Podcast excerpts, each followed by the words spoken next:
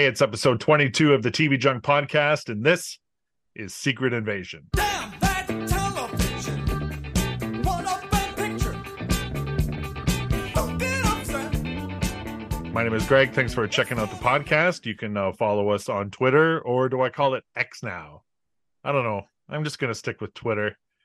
TV Junk Podcast. You can also email us to tvjunkpodcast at uh, gmail.com. And yes, this is the number one rated television review podcast in Malaysia and Luxembourg.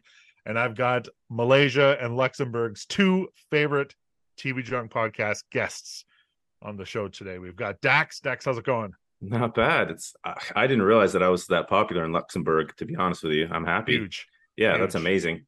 Uh, Malaysia as well. That's a pretty big deal. Um, uh, let's just jump real quick onto that X thing because I just for the first time noticed today. I don't know if he just did it or because like I logged onto my phone. I'm like, what is this X app? Like, what's happened here? And Yeah. I thought somebody just secretly planted it on my phone. And then I realized that it was Twitter after a couple seconds. And I haven't really been keeping up with that whole shit, but I just find that funny. I didn't. People are probably losing their minds. Yeah.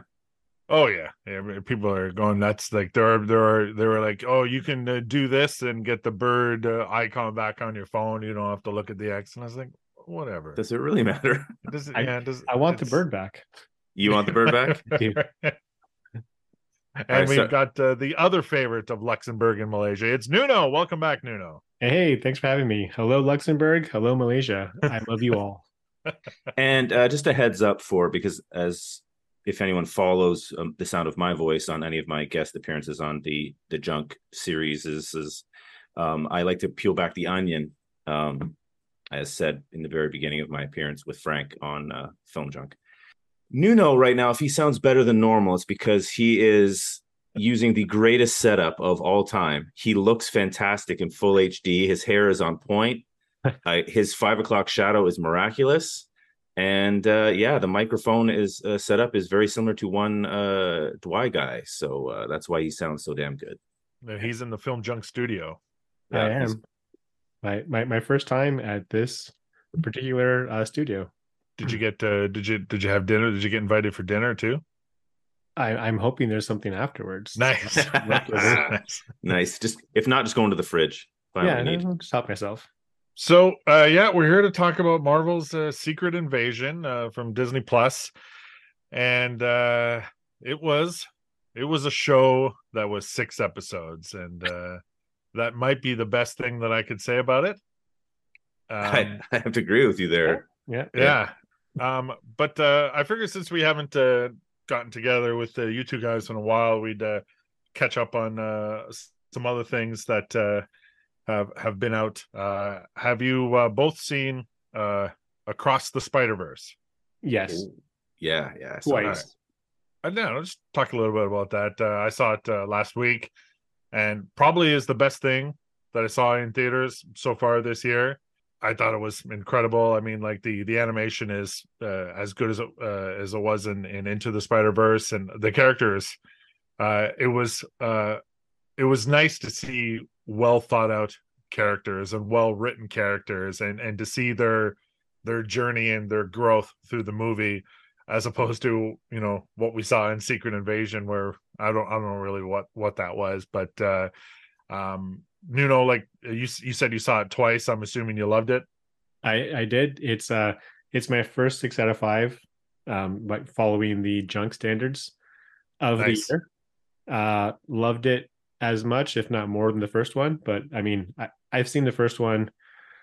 I'm gonna I'm gonna pull a Frank here and say uh, I've probably seen the first one 24 times.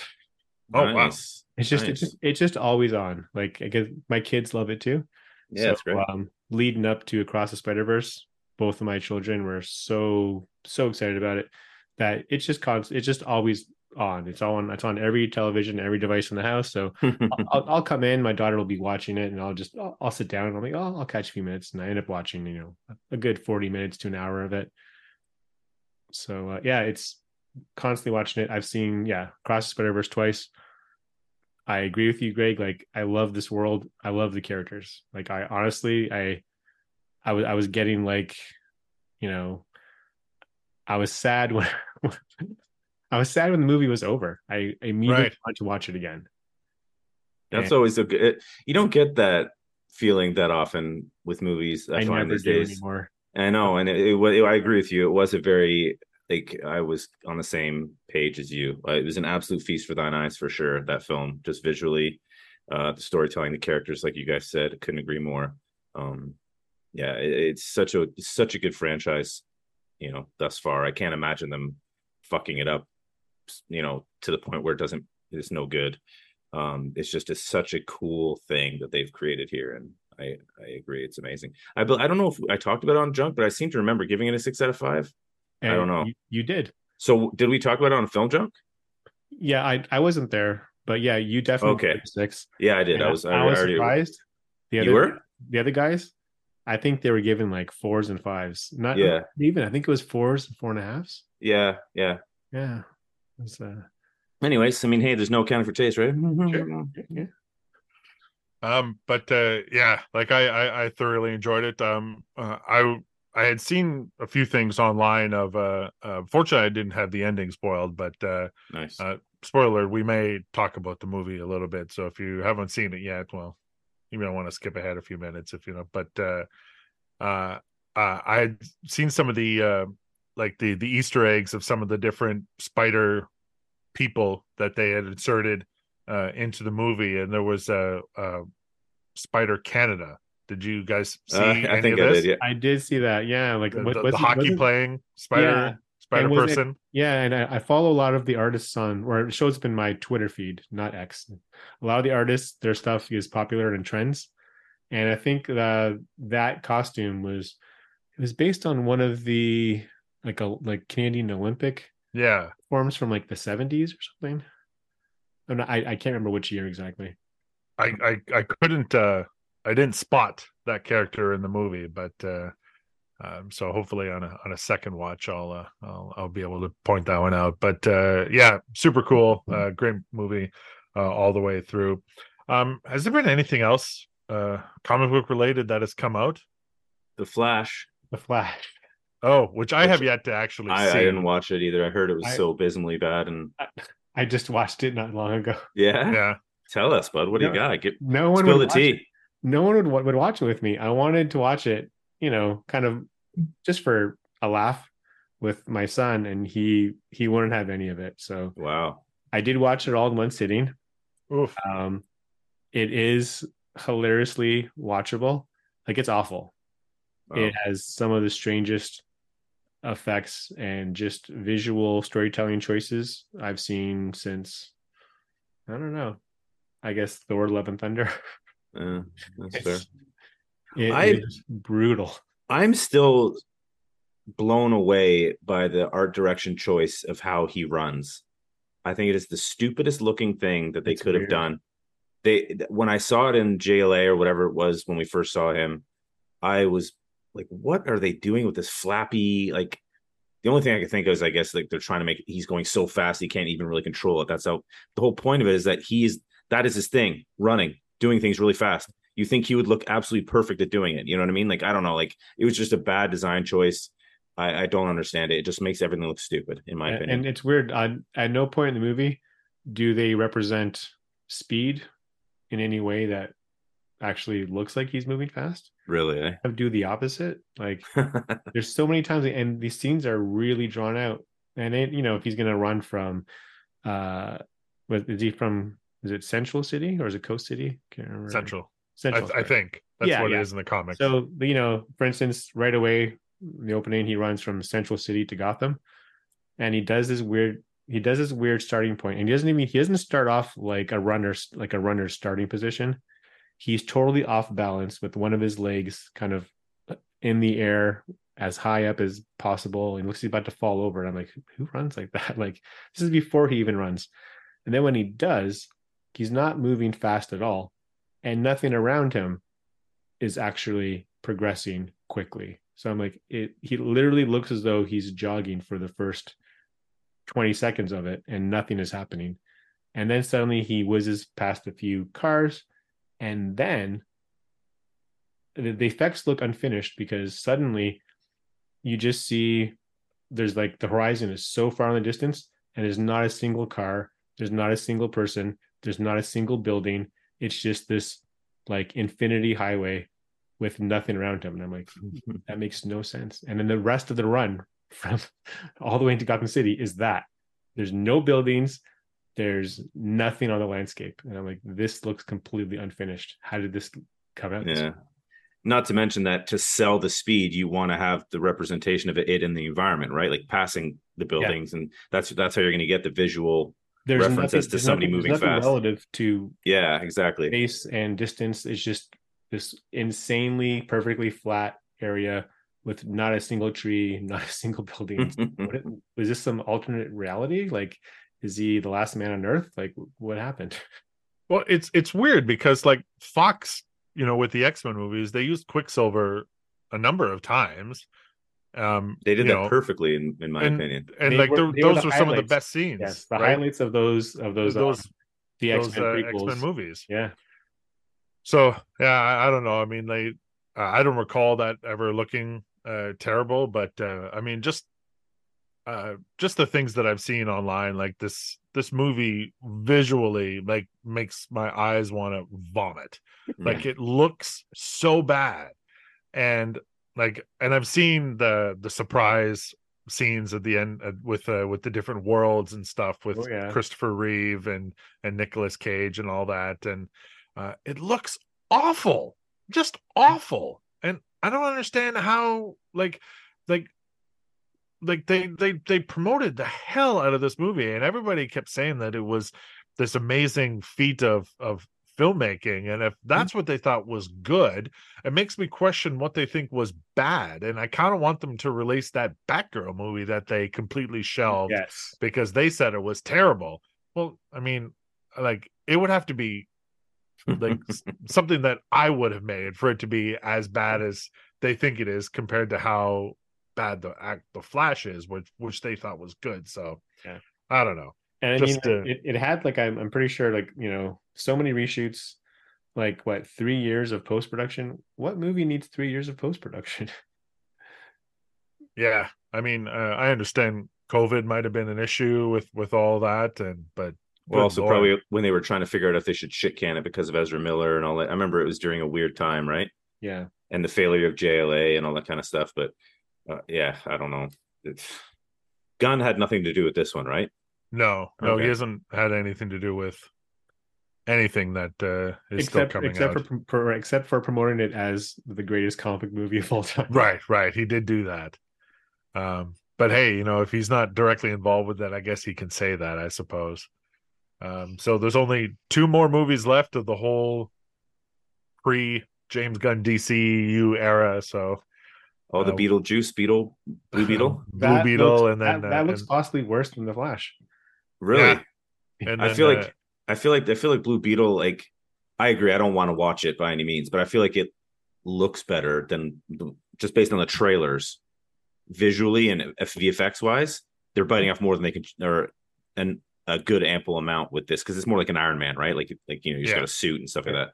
Um, yeah, whatever they did with the Flash looked terrible. Sorry, Greg. That's all right. And then we got Aquaman, another Right. Aquaman movie still to come. But I mean, they've already kind of that that's worked. Why? Because it's fucking on Momoa's shoulders, and you know, I feel like that's been the most believable thing. Uh, Well, Wonder Woman was good too, in my opinion. For the most, Wonder Woman one was awesome. Uh, eighty four, I you know give her. I think I, mean, I enjoyed bits of it, but I do remember it feeling not as great, like the final fight with the villain and all that shit, like the whatever that was. But I mean, I didn't hate it. Um, but Yeah, there were things about the first Aquaman movie that I did enjoy. I think they they nailed the costuming of all the characters, uh, pretty close to um like comic book accuracy, which I appreciated. And they had an octopus playing the drums, which was like the coolest thing I'd seen in a movie in a long time. And what a, Nice. a genius way to incorporate sea creatures. I I think I think the original Little Little Mermaid did it first. No, oh, oh, maybe Or- or I haven't seen the Little maybe- Mermaid since it came out. So maybe the I don't know if it played. I don't know. Uh, it played something. Maybe it played like a, a xylophone, maybe a xylophone. Yeah, chimes or something. Yeah. You're definitely right. It definitely used the arms and definitely was hitting something. You know, you're absolutely right. And I think it was in the uh the seaweed is always greener in somebody else's lake. Well done. But uh, we're here to talk about Marvel's Secret Invasion, starring Samuel L. Jackson, Ben Mendelsohn, Kingsley Ben-Adir, uh, Emilia Clarke, Olivia Colman, Don Cheadle. Created by uh, Kyle Bradstreet and and written mostly by uh, Brian Tucker. And uh, yeah, so here's the story. It's um, uh, Can I can I start? Can I start Yeah, here? Please, Sorry please to-. Can I start by saying that Greg said to me in the email, he's like, "Are we going to do this thing?" I'm like, "Oh, that's right. I have to watch this thing." and I said, "I have zero. I had zero desire to watch this Yep. series, and I was I would have completely skipped it. But then we all came together as a, as a threesome Yes. and decided to do it for the fans Yes. Right. because they needed another two hours of Marvel TV Yes, podcasting. So sorry. With that being said, let's do this, buddy. the premise is uh Nick Fury is uh coming back down from is it sword saber Saber, saber close. um he comes down to work with uh Talos uh to uncover a conspiracy uh by a group of renegade Skrulls led by Gravik who plan to gain control of the earth by posing as different humans around the world now that premise if that's what we got in the show that actually I thought was was interesting. I thought we maybe get like a spy thriller with some with some action thrown in and maybe a little less superhero stuff, um, which is essentially um, uh, kind of what they what they gave us. But I just thought it would be good as opposed to uh, bad, which it was. um so like the idea of the show i thought was was kind of cool like you know who's a Skrull who's a person who and what what kind of chaos can they uh can they cause doing all this um so i mean uh, dax i know you thought you were just gonna uh skip it and because you didn't have any interest in it but but nuno did you have any kind of interest in it or or were you just gonna uh, it's mcu I've, I've watched all the mcu stuff i'm just gonna watch it Yes. I I feel obligated to watch a lot of Disney Plus originals. Um I can no longer convince my son to watch them with me. Hmm. he uh, he dropped off uh, halfway into the first episode of Hawkeye and has not returned. He says he'll come back for Loki season 2 and I'm looking forward to that later this year. Did you watch the trailer? It was just released today. I haven't, and I didn't Uh. know much about Secret Invasion. I think I knew a bit of the casting. I think I knew Ben Mendelsohn was reprising his role from Captain Marvel, and obviously, it sounds cool that Samuel Jackson's going to be headlining a TV series, right? That's pretty cool. You know, he always has little bit parts in the MCU. Uh, has less to do in the films now than ever, right? Uh, so seemed promising. I do love a good espionage thriller. Um, I think The Winter Soldier is still one of my favorite MCU films. Uh, and because of that espionage angle, um, yeah, love me a good spy thriller. Uh, this, yeah, we just kind of giving like a general, general thoughts. Um, yeah, we, we we can do that. I was just kind of uh, gauging what your interest was prior to to watching it, and like it was yeah, s- I, similar to what I thought. You know, I, I'm no longer excited. Yeah, I'm no longer excited about anything the MCU has to offer. Yeah, That sounds so bleak. yeah. I'm think- no longer interested in anything. Somebody clip that, would they? No longer interested in anything. I think uh, Guardians of the Galaxy, I was I enjoyed. I was pleasantly surprised, even though James Gunn hasn't made a bad Guardians film. I think it was a great, uh, a great adieu to those characters, and I think from there, there's nothing on the MCU horizon which I'm looking forward to, except for Loki, Yeah. I guess Loki season two. it it it feels like they've they've kind of run the gamut on like the the most interesting heroes and the most popular ones already and uh you know we've said goodbye to Steve Rogers and we've said goodbye to Tony Stark and Natasha Romanoff and that's kind of half well that is half of the Hmm. of the original Avengers lineup and uh so now we're we're getting a lot of the newer characters and uh you know more characters that I'm not familiar with. Um, from from the comics anyway, because you know they kind of debuted after I stopped reading. And uh, I, I think the problem with a lot of the Disney Plus things is that um, you know they they launched the service and there was a ton of pressure to get a shit ton of subscribers. So they were like, "What's our most popular stuff?" It's uh, it's Star Wars, it's Marvel, and it's you know things that people who are subscribing to this that have kids now might have watched when they were kids which so that's why we got like like the mighty ducks television show and uh i don't know maybe there was a uh, i think there was a, a show not not airbud uh but uh um one of the one of the cop dog movies was turned into Oh. a television show K9. which one Was it, is it K9? no it wasn't it was Oh, turner and hooch Turner and Hooch. That's it. turner and hooch Yeah, so like they just right. started feeding all of this shit and uh, gradually what we all started to notice is that um uh one by one things weren't that good or, or we were getting something decent and then something terrible and then something okay and uh you know the star wars stuff kind of flowed a little bit like that but like i, I think the the marvel stuff has taken a, a big hit. There's a lot less um good stuff than there is um uh bad.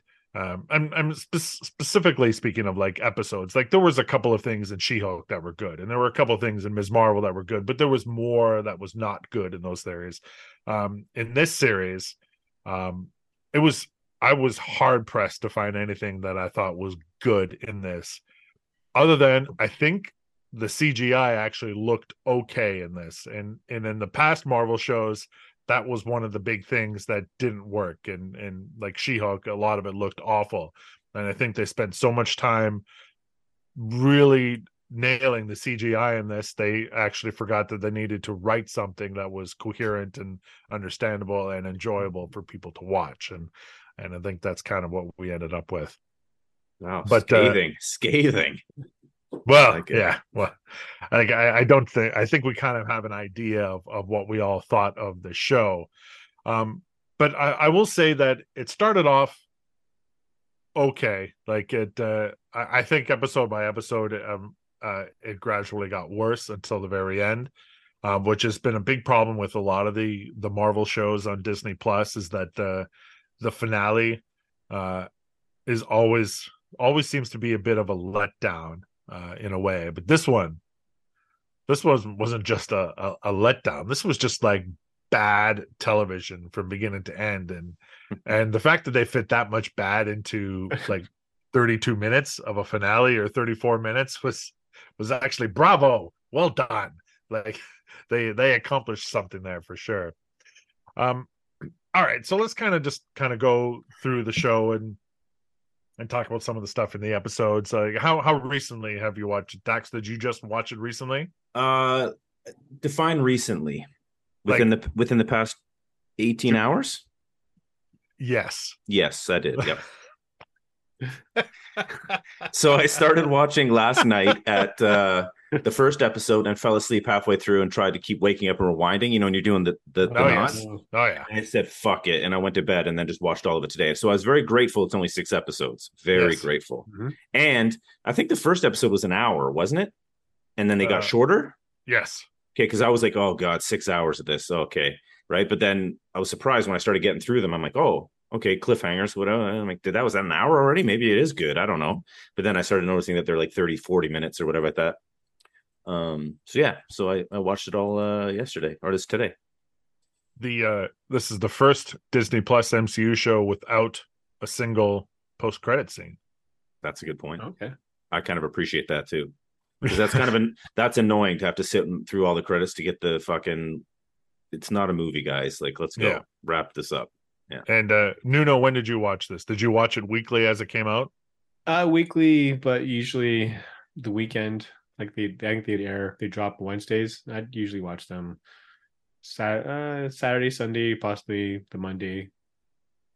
So yeah, I watch them one at a time, which is, I'm told, and you warned us, Yeah. the way to watch this show.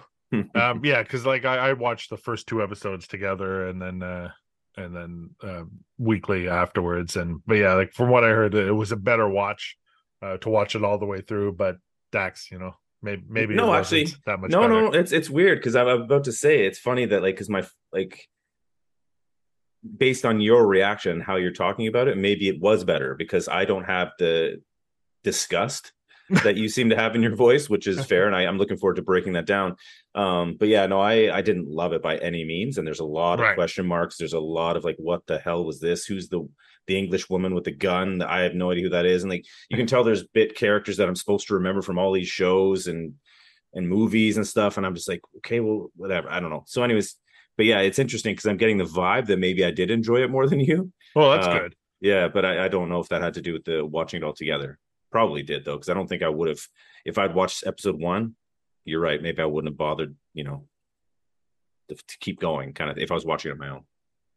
Um, so the the series opens up with uh with uh Martin Freeman uh reprising reprising his role as uh, Everett Ross, and he's kind of um speaking. I, I think he's he's talking to uh, a CIA agent, and he ends up killing that person.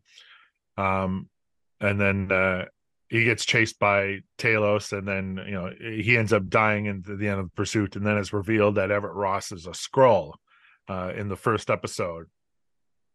And I'm and so at this point I was like, okay, so uh, this is like the first character that we've that we know of uh, that we've seen in previous stuff that is now known as a Skrull. And so at this point I'm thinking, okay, how long has this guy been a was he a Skrull in in uh, in uh, in Wakanda Forever? Was he a Skrull exactly. in like, when when and how long has this character been a Skrull? And and I mean I think that's kind of the point of of starting the show off that way because you're like, ooh, intrigue, like espionage. This is kind of what I'm looking forward to, and and um, so uh, Fury shows up. Uh, he comes down. He comes back to planet Earth from being up at Saber for for who knows uh, how long. I get the feeling it's numbers of years, like five years or something. like yeah, I, I think it had had been a while for sure. And uh like uh Maria Hill uh is in the first episode, so like they're they're they're putting in a lot of uh familiar characters um throughout the beginning of the of the show. Um so uh the, the whole thing uh, ends up uh, they call Fury because they discover that uh, Ross is a Skrull when he dies and uh so um he comes down uh, again he's been in space for I, i guess probably since the the blip or the snap or whatever you want to call it and uh um fury finds out that talos has been exiled from the the Skrull council um and he was replaced by a guy named gravik who's played by uh, kingsley ben adir and i will say that he was one of two uh uh, actors in the show that I thought the performance was was great throughout. Um, uh, I really enjoyed uh, his performance as as Gravik throughout the series. I thought he he uh, got a lot of stuff to dig his teeth into, um, playing that kind of a, a, character. Like I don't think I've ever actually seen him in anything else. I know I, I think he was in um, um, Bridgerton. I think that's where he's most famous from that Netflix show Bridgerton. But I, I'm not I never saw it, so I wouldn't know. Right. He was he was a new face to me as well, Greg. Yeah. So I thought he was really good uh, throughout the series. Um, uh, Nuno, what'd you think of Kingsley Ben-Adir and his role as Gravik? I liked him too. I again, I haven't seen him in anything. I think he plays like he plays one of the many Kens in the Barbie movie. Yeah. Oh, okay. Maybe. Yeah. Um, but I I thought he was great. I did enjoy his performance. Yes, he is. He is just like you. He is one of two of my favorite performers in this series. Um, so Fury is quickly uh, uh, kidnapped by MI6 agents, but uh, and uh, he uh, meets an old acquaintance, and we're introduced to uh, Sonya Falsworth, portrayed by Olivia Colman, who was the second person in the show that I thought was really good that I enjoyed throughout the series. Um, now, Sonya Falsworth is, from what I can remember, is is not uh, like an actual Marvel Comics character. However, uh, the name Falsworth uh, is associated with a Marvel Comics character. Are you guys familiar with the uh, British superhero named Union Jack. I've only heard of the name. Never read anything about him. Yeah. So um, Union Jack was a member of the Invaders, which was a uh, a superhero team that was put together to fight Hitler and the Nazis during World War II. And it was Captain America, and it was Union Jack, and it was Namor, and it was the original Human Torch, which was a, an android, and um, and this was a comic series that was set during World War II, and they had adventures and fought Nazis and things like that. Um, and then there was uh, like the son of that character uh, also became known as Union Jack in, in kind of the modern day.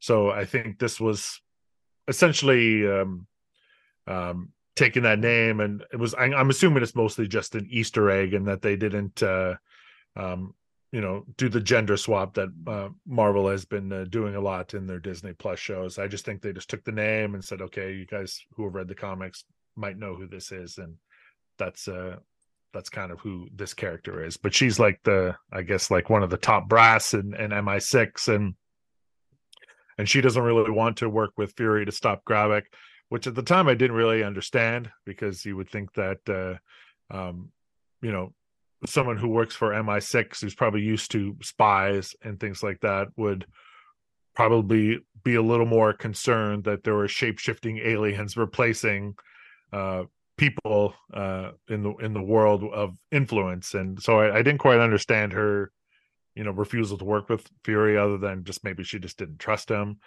Um, but uh, that was like the first of a number of things throughout this series, which didn't really make a lot of sense at, at the time. So you know, Fury Fury drops a bug, and so he eavesdrops uh, on her, and uh, and they they kind of get the idea that there's going to be a bunch of dirty bombs that are going to be dropped somewhere and uh, they need to make sure that uh, the Skrulls aren't going to blow everything up. Um, and so they kind of get to Talos's daughter, Gaia, uh, who was in Captain Marvel, but as a small child. So that character was um, someone that we had seen before, but now she's grown up and played by Emilia Clarke from uh, the Game of Thrones series, uh, which she was famous for. Um, and I don't know, like, um, I, I, a lot of people like Emilia Clarke, and maybe she was great in in Game of Thrones. Uh, uh, but I don't know. Um, I didn't. Just, I didn't. just say it. you hate her guts. You hate her. I, I don't hate her guts, but uh, um, I, I just didn't get anything special from her playing this this character. Uh, I, I didn't. I don't know. I didn't get much from her uh, performance. I don't know. Maybe I'm wrong. Uh, I, Max, I like. Did you yeah. did you like her? Yeah. Well, yeah. I mean, but I I like her anyway. But I feel like it, it's not. You're right. It was not like it was an amazing performance. She wasn't at my top. I would say Talos actor, whoever his name is, Ben, uh, ben Mendelsohn. Yeah. yeah, Ben Mendelsohn and Gravik were the two strongest uh, acting leads in in the show for me. Like I enjoyed all the. Actually, I I, w- I was gonna say like I would say that my. I feel like the acting overall, like the the character portrayals and stuff like that, were pretty decent overall in the in the, in the show. Um, like the there was yeah definitely Talos was really really good and the, the back and forth between him and Nick Fury was pretty decent at times as far as that comedy thing that the Marvel does you know what I mean? Like there was nothing really egregious there. Um they did have like a love hate relationship going on which was kind of cool. Um but yeah no I, f- I feel like Emilia Clarke was or Gaia? Gia Gaia. Yeah. Gaia? She was uh she was she was fine. She was good. It was kind of when I saw her I'm like oh that's who she's going to be. Emilia Clarke's going to be the daughter and, and you know that kind of thing. So but yeah, uh, nothing really to write home about. But I didn't think she was bad by any means, or didn't bring anything to the show. I feel like she was one of the brighter spots of the show. So Guy had been working with Gravik on his side of of you know they uh they're pissed off essentially that uh um you know Nick Fury promised to find them a home uh, at the end of Captain Marvel and it's been this long and he still hasn't actually done that. Um so Which by the, end they still don't really Talk about why or how they can't do it, or you know, Yeah. it just just gets kind of dropped, and it's just like, well, you're gonna have to stay here, but. And then even Nick Fury's like, well, we don't know if we really want you here. I don't know. Anyway, it's just really weird, really, really weird. it it is very strange. Um so yeah, I don't know why. I mean, there's seems to be a, a, a lot of planets that are out there, so I don't know why they couldn't find them a place to go. exactly. but uh so that is essentially the old um Skrull regime that trusted nick fury back at the at, during the the captain marvel movie have you know either been killed or, or died or whatever have just been been replaced by a, a younger generation who are who are pissed off and they felt that they were lied to and and decided that you know if they're not going to find us a place to live we're just going to kill every single human being on Yeah, the planet and live here And stay here. Yeah. that's what we're gonna do. Um, so Talos ends up convincing his daughter that uh, uh, you know she's on the wrong side and says that you know Gravik was the one that killed your mother. Um, so she reveals the the plan of where the bombs are going to blow up, and they're going to be in in Russia at a at a popular square. Uh, I cannot pronounce the the Russian name. It starts with a V. There's a lot of letters um, so we'll just i'm not going to try but it's on unity day uh, so fury and talos and maria hill get down there to try to intercept the bombs before gravik can detonate them uh, they pretty much fail to do that and the bombs do go off and in the ensuing chaos gravik uh, disguised as nick fury shoots and kills maria hill so we get our big yeah. um uh, cliffhanger ending, our big shock ending, and and the death of another Marvel hero. And you know, a, lot of the the, I guess the a lot of the backlash that that received is that uh, once again it was a a female character that they kill off to try to uh, advance the plot and and emotions of of of the male characters. You know, they killed off uh, Natasha Romanoff and they killed off Gamora and that's you know so it's just something that Marvel has been doing and I don't know if they realize that they're they're doing it people are picking up on this stuff and they're are kind of um you know uh, against that idea and now maybe Maria Hill isn't on the same level as those other two heroes but um She's been she's definitely been a face of the Yes. franchise since inception, basically. Like she's Yeah, been there like- since Avengers. Like yeah.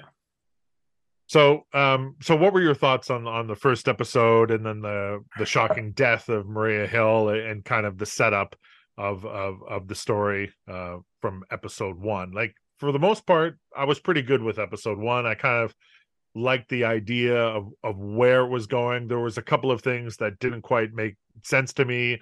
Um, I was on board with the introduction of the new characters. Uh, um, you know, I liked Kingsley Ben-Adir and Olivia Colman, and uh, um, so I was interested to see where the series was going to go. So after episode one, where where were you sitting, Dax? Yeah, after episode one, I was kind of like, you know, actually, I will go back even farther. When I saw the opening credits, I was like, this is a kind of cool visual, like how they do the Secret Invasion, you know, credit sequence with all the green and the animation and stuff like that. I thought it was kind of a neat, you know, a different kind of take on an opening cre- uh, credit scene. So I was like, oh, this is kind of sweet. I like it a lot. Hey, Um, Um, It's it's, it's actually sorry. it's interesting that you say that as a as an artist, and Nuno, Yeah. you're as well an artist. Now, I I did read that they used AI completely. Oh, really? There's a lot of the there's a lot of sequence. blowback. Yeah. Oh, really? AI. Yep. Well, okay. Well, that, that's then. This is a perfect example of how, with me not knowing that, I liked it visually. I'm like, yeah, this is kind of cool. But I guess it does Yeah. make because visually it was kind of maybe it's morphing between things and stuff like that, which to, to do the whole morphing thing, and it's probably easy to plug that. Oh, we'll just use AI to do that cool thing that they're doing on TikTok now, where they morph in and out of eight different images onto a person's face while they're talking. So that makes sense, actually. Um, yeah, fuck that opening it. Shit. Uh, but no, I liked it. I, I thought it was. I thought it was an interesting. I like the color palette of it, and I. I just thought I was like, oh, this morphing weird animation thing is kind of makes sense for the the Skrulls and the theme." So, anyways, I liked it. But uh the actual episode, um, I did. I enjoyed it as well. I felt like it, I'm like, "Oh, this isn't as bad as I thought it was going to be." Like, you know, it's it's going to be like a spy thing, and okay, cool, whatever, blah blah blah blah blah. And uh the I actually was impressed with the killing of uh Smulders or uh, sorry, not Smulders. Yeah, that's her actual name, right? the Cobie actress, Smulders. yes. Right.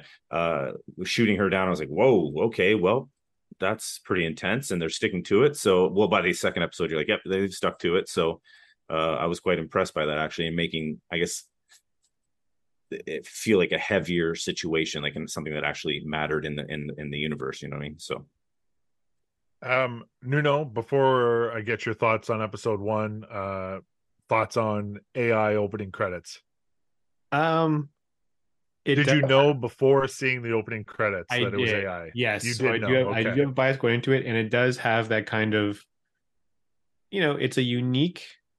They have like a unique look, like nothing's consistent, like, but it's kind of it's kind of ugly and grotesque in a fascinating way.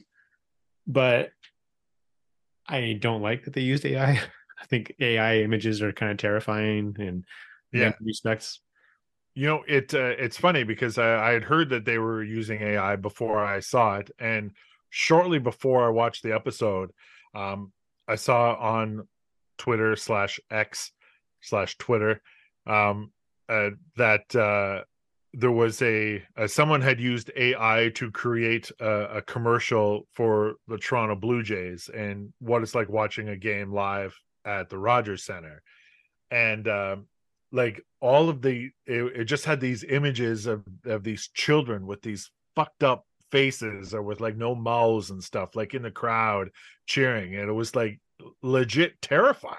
Yeah. um and it's funny that you said that uh some of the imagery is like scary. Uh but uh but yeah so i don't know i don't know uh, this i mean I, I i don't want to put anything out onto the internet where i disparage ai because this is how you know skynet started and i don't, I don't want shit coming after me because i'm saying bad stuff about uh about ai so Yeah. ai thumbs up i love it Yeah, Great. you, you don't- you don't- want to get doxxed by AI. no have no. your your life ruined. but uh nuno your thoughts on episode one and and and how it started Um, I thought it was okay. Um, I want to add to yes, I really liked seeing a lot of great actors. Um, some of them worked for me and some didn't. Again, we mentioned is it? Uh, oh, sorry, Kingsley benedict yeah Nadir. Um, yeah, he and Ben Mendelsohn were my favorite. I love seeing Ben Mendelsohn and stuff. Um, it's nice seeing Martin Freeman. I do like him. Not crazy about his character from the Black Panther films. Yeah, I've never found him to be. It feels like he sticks out to me in these film in these this universe, but that's just I, me. yeah, I just I, I, I like the actor. I kind of No, I, I, I agree yeah, with I you. want, I want good things for him, but I'm not getting a lot out of his MCU character. But um, yeah, it definitely it's strange. It's a weird show. yeah I think a lot of the geopolitical stuff in there is it kind of comes off as a bit insensitive considering the state of affairs. A lot of the stuff with, you know, uh, teetering war with Russia. And I think in the finale, they kind of talk about how Russia is organizing on Ukraine's border. And I just kind of Oh of, yeah, ah, I noticed that too. Yeah. What's going on? Like, yeah bad timing there. yeah, I mean, I kind of like that. I like it, but I think Russia makes a good Hollywood villain. And this was kind of like, ooh, don't piss off the Russians. You don't want that. And then the Skrulls are like, yeah, it would be really easy to start a war with the Russians and then end the fucking world. And I'm like, I don't want to watch this right now because it could friggin' happen. I just watched Oppenheimer yesterday. It can happen. well that's why you got to balance oppenheimer with barbie Yeah. I haven't seen Barbie yet, but man, after Oppenheimer, just thinking about Russia and stuff, I'm like, man, like, I don't know. Okay, moving on. yeah uh, Yeah. ep- ep- I people are gonna be like this episode of this podcast is fucking depressing I liked seeing the de-aged. Like, we do see the de-aged Nick Fury in this. episode. uh this happened that's the beginning of episode, Episode two, two. oh, sorry. uh, okay. which but goes no, back okay. to 1997 Yeah. uh, with right, Gravik as a young orphaned uh, Skrull. And uh, I, I think uh, this is kind of back to my comment about the CGI. I think they did a really good job with de aging Samuel L. Jackson. Yeah, I thought it looked, that. I thought it looked really good. Um, so like they've made steady improvements uh, Yeah. throughout all of their stuff um, to Yeah, with the like, de yeah, aging the, uh, stuff. The de-aging, I thought, I thought in Captain Marvel, especially just the Sam Jackson. Maybe it's, um, I don't think it's the aging. I think he just like took off his beard and everyone's like, damn, just Look at how young saying- this fucking guy is. Yeah, No, Yeah. yeah, I, I I thought he was the best. Young Fury was great in the Captain Marvel film. Um, I will say, yeah, I can I can definitely relate to Gravik and the younger revolutionaries because like they were given a raw deal. Nick Fury kind of recruited them all, said, "Hey, you're gonna do anything you want.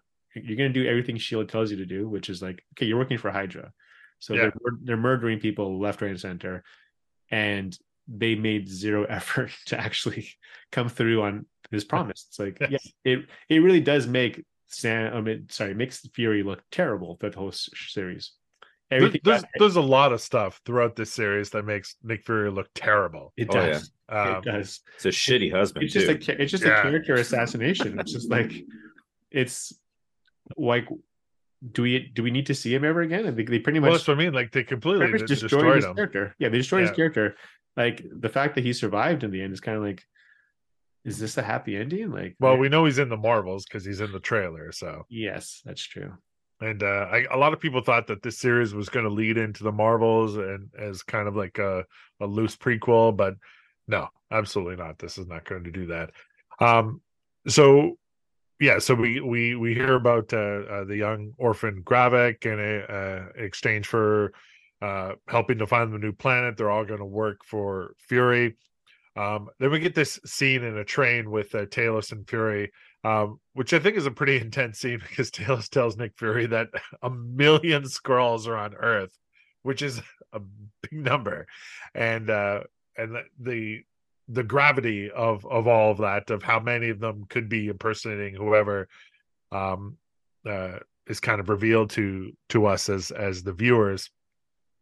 Um, so right away, of course, uh, after the the the Russia gets bombed, the U.S. is implicated in it, and Gravik meets with the the Skrull Council, which uh, has Christopher McDonald playing like a, uh, I believe he's playing like Donald a Tucker Trumpish. Carlson like type Oh, person, like uh like a Fox News type or Mhm. Newsmax type person. Shooter person, McGavin.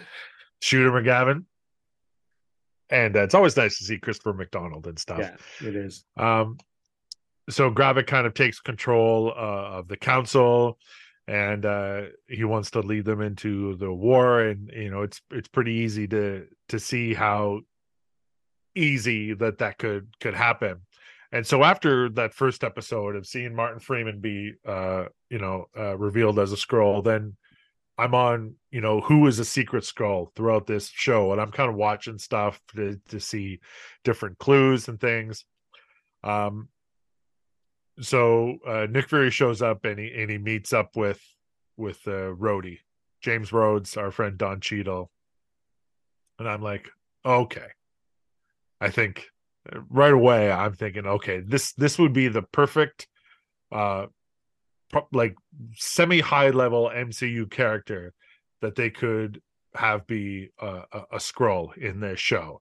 And so i'm you know right away my my my sensors are going. I'm trying to pick up stuff. And uh, nothing i don't think happens in the in the episode two which uh, confirmed it but that was my my number one uh contender for who's the next uh you know character that we know is going to be revealed as a Skrull like did you guys at any point think that were you thinking on the same uh, way or or were you not thinking about who else is a Skrull in the in the show I wasn't necessarily overly thinking who was, and I definitely didn't pick up on Cheadle.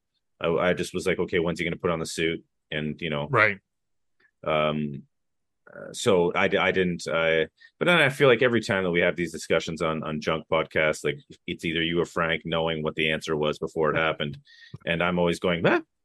I feel like I'm the perfect viewer of shit because I never really look so far into it. Like I enjoy it for what it is. You know, I never get to. I never. I so rarely pick on up on things like that or make uh, uh, uh make call out for things like that. Like I, I just kind of just let it wash over me. So I'm I'm always that guy who's surprised by the ending, you know. So yeah. You know I- what? I- Did you know I- who it was? Did I, you know? I didn't. I didn't think of it. My theories are always way off base for stuff, and they and they never come to fruition. so we're the same, you and me. Yeah. I like it. Good. Um, although I, what what episode is it that uh the Fury gets fired? Was is it? I think is it in I think this it's three. episode? It might be two or three. Yeah, so I think it might be It's- two. It's before it's revealed that that Rhodey is uh, right, is Yeah, it's before. Yeah. which uh, because yeah, because he blames Fury for the bombing and for Maria Hill being killed. Well, he says Um, even if you aren't, you, you're we've got evidence that show you you there. Like he's basically going like, dude, like you're all over the cameras, like you know, at the place. They've got info on you. I'm telling them that it's not you, but like, please don't blow anything else up by the time we have our chat, kind of thing. Yes. Um, so um, we then find out that MI6 has captured a uh, a Skrull, and uh, so Sonya Falsworth shows up to interrogate him, and um, she's very mean uh, to this uh, prisoner, and uh, so she gets out of him that uh, Gravik is building a machine that is capable of strengthening the Skrulls with help from some scientists. And I didn't put it together what this was until later on in the episode. Um, but then Gaia discovers in this episode that the um, the the rebel Skrulls are uh you know it's it's it's it feels wrong to say the rebel Skrulls because the rebels are usually like The good for, ones. from Star Wars they're Yeah. the good guys but uh so they're experimenting with experimenting with DNA Experimenting or experimenting? experimenting Okay, okay. Yeah. You said experimenting twice. That is oh, just funny. oh, did I oh I'm pretty sure it. that's a real word experimenting. I like Yeah. it. Either either way, I like it. When, Uh, when with- Skrulls, when Skrulls mess around with DNA, Yeah, it's that's experimenting. called experimenting. Cat. Come so I like uh, it. we see like uh there's like a a a little bit of a name you see like some i think it says like frost giant yeah. and then it says groot um so they have certain dna and i was like oh okay this is how we're gonna get the super Skrull which is a pretty classic like fantastic four villain marvel comics villain like from way back i think in the 70s he was uh that character was first introduced. But it's an iconic character because he has the four specific powers of which at the time in this like in the MCU here we don't have those characters. We don't Right. have the thing. We don't have Reed Richards Susan Storm or the Human Torch. Yeah. uh so we're not going to get that classic look of the super Skrull so i was like okay so they're using frost giant and they're using uh which i guess is the opposite of the human torch so they're going with cold instead of heat then groot powers that's you know they i guess you could exchange that with reed richards like the stretching Mhm. like uh powers so it, i was like Yeah. okay so they're getting something similar to that and and that's what we're going to go with these four different powers to create the super Skrull but turns out i was wrong I did like the. I will say, for me, my experience watching this, as soon as I saw that, your believe it or not, Greg, your voice popped into my head saying the word Super Skrull. I was like, "This is going to be Super Skrull," like the, the comic, the, the one that we talked about on one podcast a long time ago. And I remember seeing him in comics in my dad's warehouse, Super Skrull guy. And I did like the only one I really picked up on. I saw Groot, but I, I was proud of myself for, or not proud of myself, but when I saw it, I was like, "Oh shit, that's the uh, healing power from Iron Man three. It was the fourth one on the list. I can't remember what the term is, but it was the one that in Iron Man three that uh Memento actor, Yeah, yeah, yeah. Uh, oh right yeah yeah, the, yeah, the healing thing where they burn and they like heal Yeah. kind of shit. So I was like, oh, okay, yeah. So they're doing the Super Skrull, but I literally your voice came into my head saying the word Super Skrull. Was it in a positive way i was like super Skrull No, no, you. I just heard you saying it. Like I guess in my memory Oh. of us at, during the podcast of you mentioning Super Skrull, and so when I said, "Oh, they're going to do this as a Super Skrull," your voice was. You know, when you're reading a book, for example, and you see you read something in something's voice, like what you think you would say. Yeah. So this time it was you in my brain. All you're right. living in there rent free, bud. nice at the end of the episode uh, uh fury goes home and it turns out fury's married i did not know that he Yeah, had that was a that wife was interesting. Yeah. um and we see that uh, his wife is a Skrull. And at this point i was like okay if they're going to tell me that nick fury does not know that his wife is a Skrull then he is the dumbest fucking secret spy agent ever. So i was okay there's no way that uh, they're to tell us that he doesn't know. So thankfully Yeah, Um, like right away when they're in the bar, he's like he makes a couple comments that make it feel like he can tell that she's not. right Yeah. he said i've known better looking Skrulls than you and i you Yeah, know, yeah.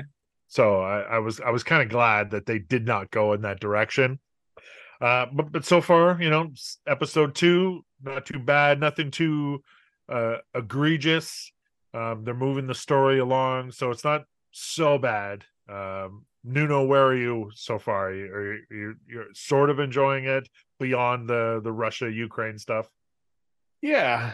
I'm, I'm trying to think of um what happened in episode two. I thought They're had- all blending in for me too, you know. But I did Yeah. just watch them Oh. all like three hours ago, Yeah. so I I feel your pain. I had I had a note about I think in this episode is it revealed that a lot of key world leaders like actual you know world leaders and the head of like the UN they're actually Skrulls. Yeah, that's that's Yeah. kind of what they they they talk about. I think that's in the Skrull Council meeting. They're Yeah, revealing and- who is who. And again, you know, relating this to you know maybe it's a good thing, but relating it to the current state of affairs, um, people conspiracy theorists, right? A lot of them are like, oh my god, you know, uh, world leaders and the royal family, they're all like lizard people, right? Like, so this is this is just playing on the weird QAnon like rabbit holes of like, oh my god, they're really aliens and lizard things. Like, I thought that was slightly amusing. Again, is it tasteless? I don't know. It's it's definitely timely. Um, and I think this, yeah, something that I want to touch on with this series is just how how it's trying to be really dark and violent. It seems to be a very, a very bleak show. Um, I know with the Olivia Colman character, there's a lot of torture that she um she performs on Skrulls. She seems to not like Skrulls much, as they're not protected by the Geneva Convention in the MCU.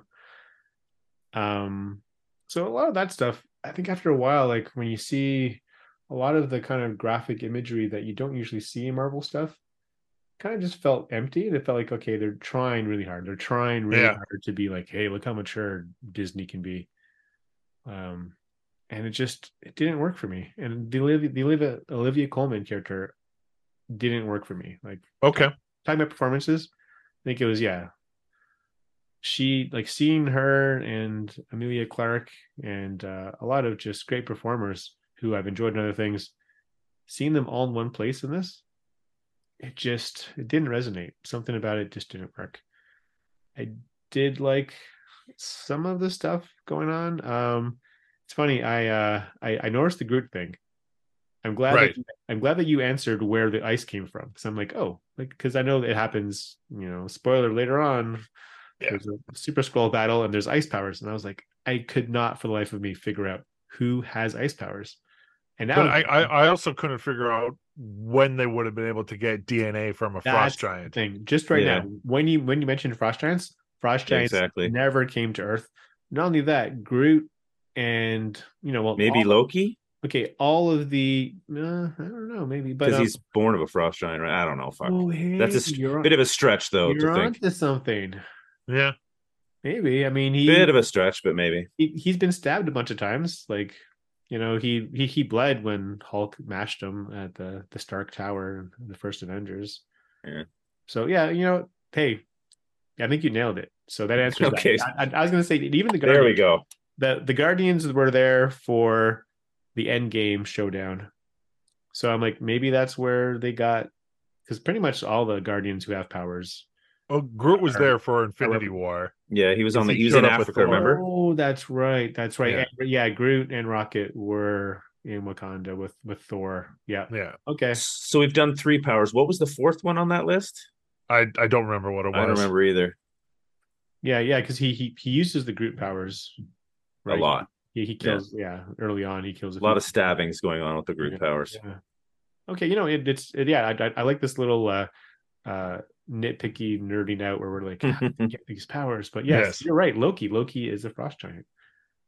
Um, so in, in episode three, you know, Gravik, uh, he actually uses the term super Skrull uh in the show. And I was like, okay, I guess they really did need to force feed that into uh into it just to uh, you know, perk up all the nerds who are watching their show, like us.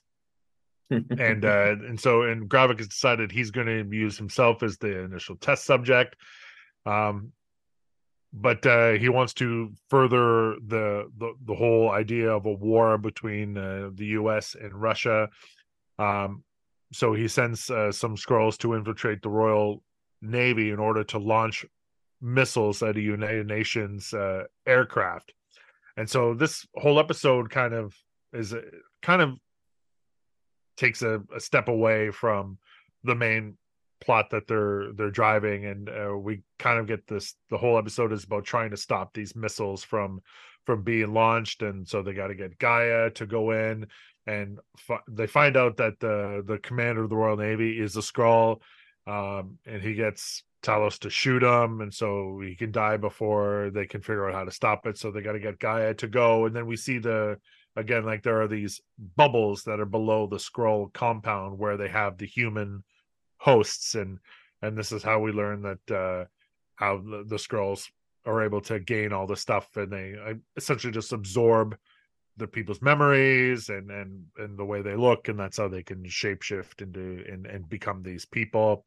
And so she frees the the actual um navy commander and then goes into his brain to find out what the the the code is to stop these missiles missiles from launching.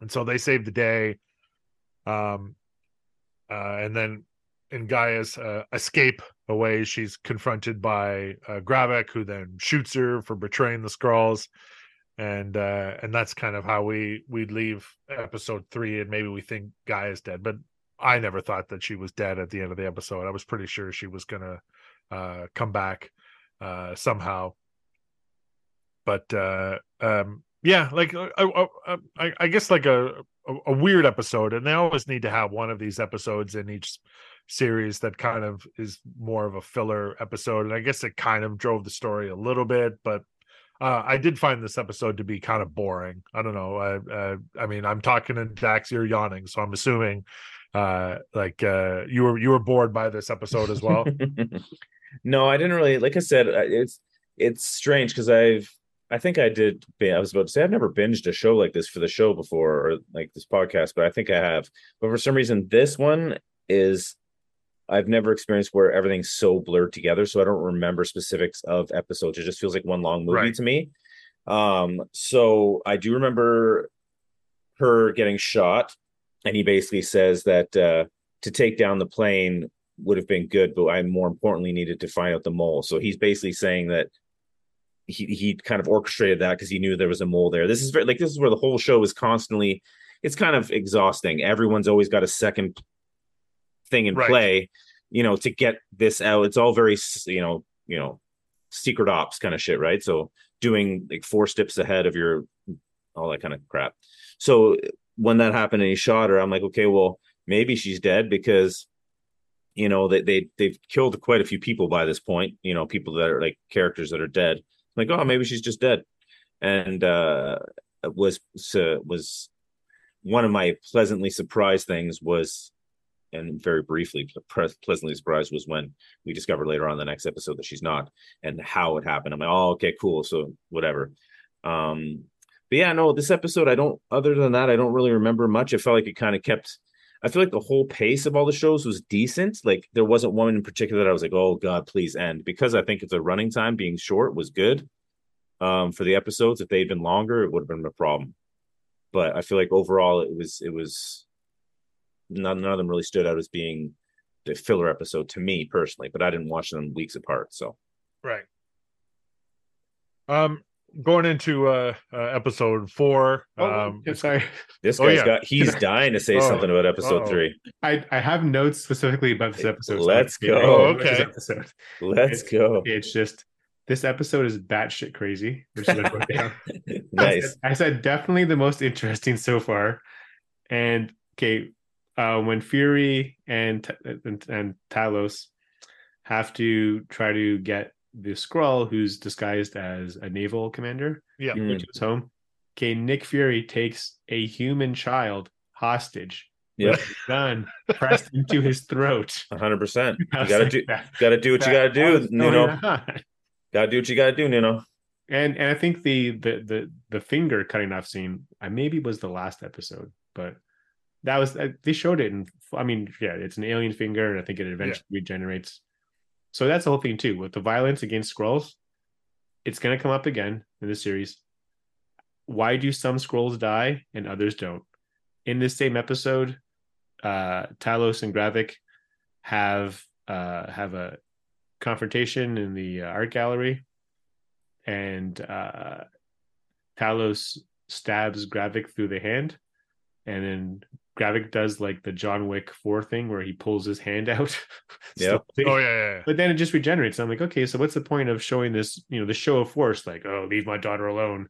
And it's like it instantly regenerates. But isn't it? Isn't he at that point done the powers or no? Has Um, he has he given himself the group powers at that point or no? well, I can't well, remember. Not only that, but he but but he literally regenerates right in front of him. Like that that but that was nothing.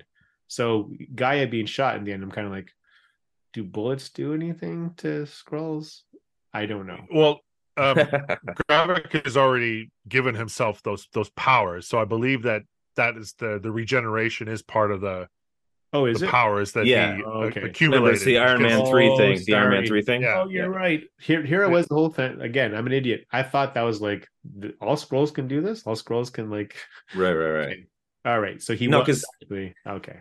Yeah, and that's and that's something I found pretty funny too throughout this whole s- ep- uh, series is that all you ever see is people like I guess it's the John Wick factor in Hollywood today, right? Because everyone's got a pistol, right? Everyone's all the Skrulls are running around with pistols, all Yeah. the fucking humans running around with, and it's you know killing Skrulls and that with pistols. And uh, from what I'm guessing, a Skrull, I mean, other than having strength more than a human because they can punch windows and shit and like they're generally stronger. It seems like bullets just fuck them up just as bad as they do us. So So how, um did, how did G'iah survive? Does she doesn't have powers at this point? that's the, the kicker right? We go into episode four and she wakes up because it shows that burning thing happening. She's healed. So and then it cuts to a stupid flashback of when she was going to do the Yes, brain thing on the naval commander. She also went and gave herself the powers at the same time. I she am went in so dumb. I that regeneration thing that she that you explained it. right right. It's it's the oh my gosh. so what- only her and him have it it's that, Gravik- that power from Iron Man three. Um, Yeah. Yes. in the comics too. I can't remember what it's called. It's on the tip of my tongue. Doesn't matter. yeah extremists. there we go Ex- extra yeah there it is yeah Yeah. Excrement. Yes, yeah. But uh, um, that, that does remind me the the scene in the art gallery when um, when uh, Talos does stab Gravik in the hand, and everybody who's in the art gallery stands up, and they all look Oh, like yes. Gravik. That was kind of a cool scene. I was like that cool. too. Yes. I was like, that's cool visually, like a cool Yeah. kind of sequence. Yeah. Um, right. So in episode four, uh, we we do see the quick flashback that she had given herself those powers, which is allows her to regenerate, and then she goes off to meet up with her dad. Um, and uh, you know, she's kind of bummed out because Talos still is like, well, let's just go talk to the president. Maybe he can find us a new home. And uh, and I was like, well, if Nick Fury can't fucking do it, how the hell can the president of, of the United States actually do anything to to help them? So here's another Um, case where within two episodes we've had her go him go talk to her as an Yes. extremist. She then decides because her mother was killed maybe by Gravik that she will help find the dirty bombs, which somehow fails even though she marks both bags or all Yes. the bags. They still fail somehow, right? And so then she's sort of caught in this loop with Gravik where she has to still pretend that she's there, but she's like the mole. And then she comes out, breaks all of that, uses powers, meets her dad for 10 minutes, and then walks away again Yes. saying, You're not, I can't do this again. Like it may like there is like, what is happening? like, why why go through all of that for you to just leave again? I don't know. Yeah, and yeah, so it's again, it's just bad writing. I suppose they didn't really know what the hell they were doing. Um, but uh so Fury's wife uh meets up with Rhodes, and this is when it's revealed that he is in fact a Skrull. Yeah. yeah. Um and he tells her that uh, she has to kill Fury. That's her her job. Um so Fury had again not not trusting anybody had listened into that conversation and he confronts his wife over this um they do pretend to shoot each other Mhm. uh which was a weird scene. Um but uh you know they they kind of reconcile and and and uh, they kind of decide that they're just gonna stay together and keep working together. Um uh again like the show just uh, uh at this point is just moving so slowly uh, to getting to the to the end of just getting somewhere. And um there's a whole uh thing where um uh fury plants some sort of a liquid tracker into someone's drink um Rhodey's Which- uh, drink, yeah. yeah into into Rhodey's drink. Uh, that's a weird ass scene where they're talking about like uh, I don't know if it's some sort of a, a malt liquor or an expensive scotch or whatever that they're talking about drinking. Pappy Pappy Van Winkle. Right. I, I, I don't know what that is. they must have heard the same podcast that I did. There was an episode about Pappy Van Winkle on what podcast? Uh, Criminal, the Criminal podcast, and it was about how it's so sought after. It's from it's from Louisiana, I believe, and that people will sell the bottle because because they're made in such uh, small supplies. Um, people will resell the bottles and then they are bootlegged. Like people just Oh, okay. put, it, put in a cheap, um, whatever whiskey in there, and then sell it for thousands of dollars online. It's it's a whole scam that's going on with the old Pappy. Um, so the end of the episode is the the the scrolls decide to impersonate uh, Russians and they attack the president's uh, convoy, and we get kind of a cool uh, battle scene with uh, a lot of gunfire, and uh, it's one of the I guess better action scenes in the show. Um, and uh, Fury and Talos are able to get to the president, and they get him out of the vehicle, and uh, the scroll that is impersonating uh, Rhodey is just sitting Yeah. uh, in inside his jeep doing nothing. Um, but then when they they get the president out, um, but again, Gravik has now uh, morphed into uh, uh, a different uh, soldier, and then he uh, kills Talos in, in front of Fury, and Fury shoots Gravik in the face, uh, but then he regenerates. Um, no, the one thing that I uh, when when they were showing how the Skrulls are able to shapeshift, like um, are they able to shapeshift uh, as many times as they want into different people over and over again but um but they only get their their memories and their mannerisms from the people when they do that process is that And That's right I'm assuming so, Yeah. yeah. okay um because i was getting confused with Gravik is just being he's being Yeah, a little girl whatever in episode wants, yeah. one he's in uh, he's kind of just uh, uh morphing around like crazy Yeah. um uh so episode four uh nuno do you have any notes uh on anything crazy in episode four Okay, maybe you can help me with this one. It says Frost Giant. it says uh Rhodey used a wrestling metaphor, but guess what? I didn't write it down. Like when Oh. Rhodey's talking to someone. oh right he did uh What did he say? he did mention a professional wrestler uh I f- uh who Right? was it that he mentioned was it it wasn't macho man uh no he mentioned the undertaker yes. oh, yeah, yeah, yeah. He's yeah. like, yeah, am I gonna give you like a suplex, like the Undertaker, or something Yeah. like that? Right? yeah. yeah he was talking about firing, firing uh Fury. yeah he Yeah. mentioned yeah he mentioned which was again Top ropes like the Undertaker or something like that. Super like, weird I, super Yeah. thought, I weird thought of you, Greg. Yeah, Yeah, no yeah, I appreciate no that. doubt. was that that was that was the one That's note the from episode That's four the notes from episode oh, and, four. and also, Brody and also, the undertaker and and also, the episode ends with Talos dying. Yep. yeah And then it's like, what? Like, you know, I love, I love this character. He I- was the yeah, I, yeah. and uh, and it's just weird because it seems like everyone they have like this cliffhanger death in almost every episode. yes Yeah. I thought it was strange because the G'iah thing now the G'iah thing makes sense because she had the extremis, hmm um, extremis. Extremis, ex- excrement in her. She had that excrement in her. I can't, I can't say extremist now. But so yeah, I was like, no, Talos is dead. And at this point, I was like, can he just regenerate? Because I'm stupid and I didn't know that they had extremists. Yeah. No, I, I, I this is the, that death, and I will say the CG in in that when he's half morphing yeah and Yeah. punching the window was excellent. Like how they made his face half. I don't know if there was some prosthetic on there, like maybe, or maybe it's probably they probably just green painted where it was and then just matched it. But it was very well done as he was like half morphing and because he couldn't stay in shape because he was shot.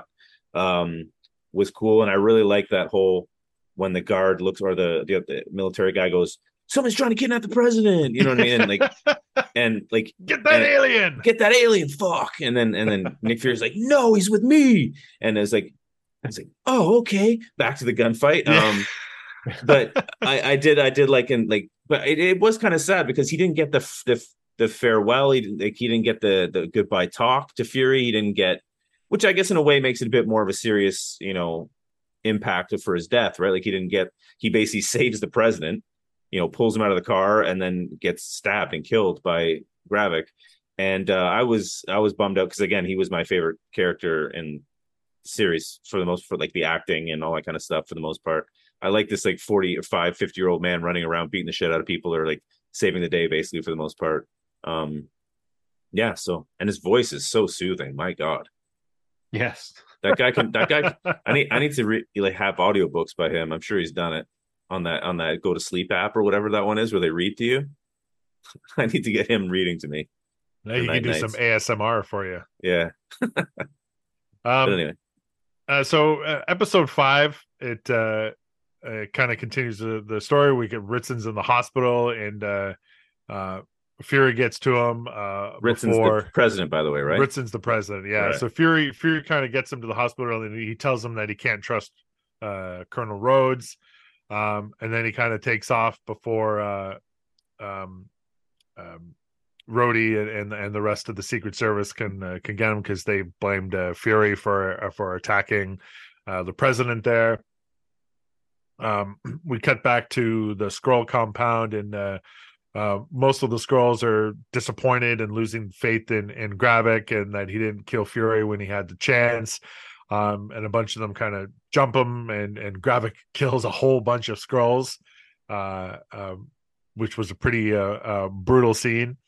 Um, so um, the Fury gets placed on a global watch list because they released the footage of him uh, killing uh, Maria Hill. Well, uh, Gravik as Fury killing Maria Hill. Um, that gets out into the media.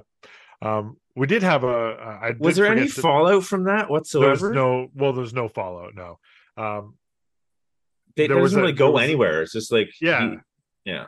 there was there was a kind of a pointless scene early on when they bring Marie Hill's body back to the U.S. and Fury has a conversation with Mm. her mother, which was Yeah. um, a, a weird scene. that Basically, really basically just to uh, don't make it mean nothing bullshit. Yeah. Yeah, yeah. Now, I'm, I'm wondering too ab- about that about um, the Skrull Rhodey releasing the footage of the Skrull Nick Fury killing Maria Hill, who's not a Skrull.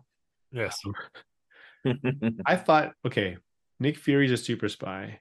No one's supposed to know who he is. I mean, as far as okay, going back to the first Iron Man, Tony Stark had never heard of Shield. He had no idea who the hell Agent Coulson was, and who That's a good point, man. Holy shit.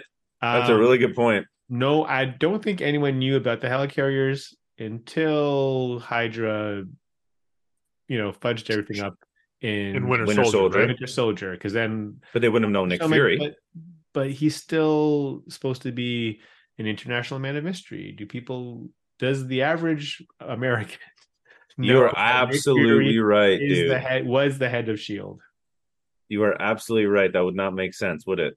It wouldn't make any sense for him to be like a po- like was he ever a poster child for like Shield or like you know like once No the Avengers were out was no he one's like a, supposed to know who he is? No one's Yeah. supposed to know who the directors of Shield were. I He- that's he's just some guy. Yeah, That's true. hilarious. Yeah, that that's funny. I never really thought about that. Um, this episode we also get an appearance from, and I forget the guy's character name because uh, uh, he he helps uh Fury uh Mm. Fury's on the plane, and he was in Black Widow. I knew I was supposed to know who the fuck he was, but I didn't know him. Oh, Like I'm like I don't remember you. I had yeah, no he's, he was the guy helping Natasha uh, in Black Widow, and so he kind of shows up briefly in in in this series. So just you know, hey, remember this guy? We're Yeah. gonna put him in this show too. It's another one of those things.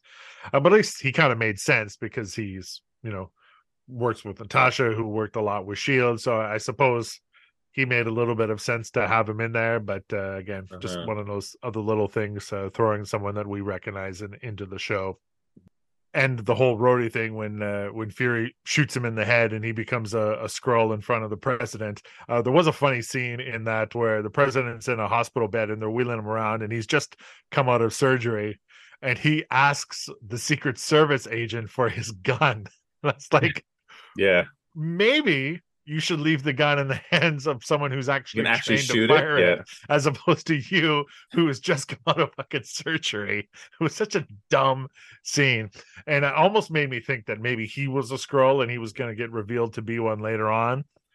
But uh, I just thought that was a, a, a silly thing. so they finally get the president to to call off the strike that's going to blow up the the Skrull compound, which uh, holds all of the the trapped humans underneath in all the bubbles, and uh, um, you know. Uh, G'iah shows up to help uh, Nick Fury's wife, uh, and they they actually I thought that scene was pretty cool too, with the two of them were in the house, and they're fighting off uh, Gravik's Men. I thought that was a good scene of the two of them working together because they had just gone to um, uh, do the ceremony for Talos, which is uh, I, I forget what they. I think they burned his body or something like that. But they did some sort of a ceremony together. Um, but I thought that was a pretty cool uh, scene in the house of them working together. Um, and uh, so then Fury uh, uh, ends up going to Finland uh, to one of his uh, tombstones, and uh, he pulls out a, a vial of what is called the Harvest, um, which is a collection of the DNA from uh, everyone who took a part in the battle at Avengers compound at the end of Endgame. Um, so he has all the DNA from everybody connect collected into this one little vial, and it turns out that he had sent the Skrulls uh, out there after the battle to collect samples of DNA after the whole thing was was over. oh, Um, is that how they got it? Yes, But I thought the Skrulls showed up after the battle as like as like groupies, and they just had like a big orgy and just like collected DNA. The, the nice DNA. but I believe that's uh, uh that's how. So and then Fury gets on the phone and he says it's time, and I was like, okay, finally, we're gonna get we're gonna get Captain Marvel, we're gonna get uh, uh, Monica Rambeau, uh, we're gonna get something uh, the to really spice up the show, and we don't get any of it. And uh, it it it leads into uh, episode six, which is the worst reviewed uh, MCU project ever episode from from Disney Plus Really, uh, eh? by far. Um, before we move into the last episode, uh, do you have any uh, any any notes, Nuno? Uh, no. No. Uh, I have a note. I I, I have a note that I So remember. thoughts I, on, on Oh, oh, so oh, far sorry. episode five, Right, Dax, okay. where we're at. What are you, Yeah. what are you thinking of the show? I I remember liking the uh the fight sequence uh with the the wife Right. and uh And G'iah, yeah, and G'iah with the she the John Wick thing in the in that Yeah, in the that in the apartment, John the house. Yeah. Yeah, was cool. Um uh I just thought like the can and Wrangles was very John Wicky and it felt it was a, it was a cool kind of gunfight and considering that's pretty much all the action we were getting in this show was gunfights I was okay with it and I thought, thought they did it pretty well um don't really remember much else from the episode other than what you were saying but that did stick out for me as one of my my more more enjoyable uh fight sequences in the show Oh, I, I had one note. There's another obscure pop culture reference in this episode. Uh, well, I mean, Undertaker's not really obscure, but um, so Olivia Colman is her character's name Sonia? Sonya Falsworth. yes Yeah, so Sonya Falsworth. She is interrogating a married couple. who Yes. Girls, right? Right. They they were impersonating scientists who are they're the ones that are collecting or Oh, wanting the right. DNA Yes. to create the She says when she's when she's talking to them, she says cake or death, which is an Eddie Izzard sketch. Very Oh. obscure. where He's like cake or death, and I was like, oh, that's that's kind of weird. That's my only note. cool Well, I mean, if if I'm given one of those two choices, I'm I'm taking cake. Yeah. Like Probably, yeah, makes sense. I think that's the obvious choice. Yeah. Mhm. All right, so episode uh six. Um, so it, it turns out that Fury didn't call uh any of his Avengers friends, any superheroes, anybody. because he said it was it was said he said it was on him, right? Right. Like this is my mess to clean up. which for again why do people behave this way it's like you know i created this mess i have to be the one to solve it no solve it the easiest way Also, yeah, I have call to solve bruce it. banner call the Yeah. hulk I have to solve this while possibly hundreds of more people die that could be saved by the Hulk coming down and sorting this out 100%.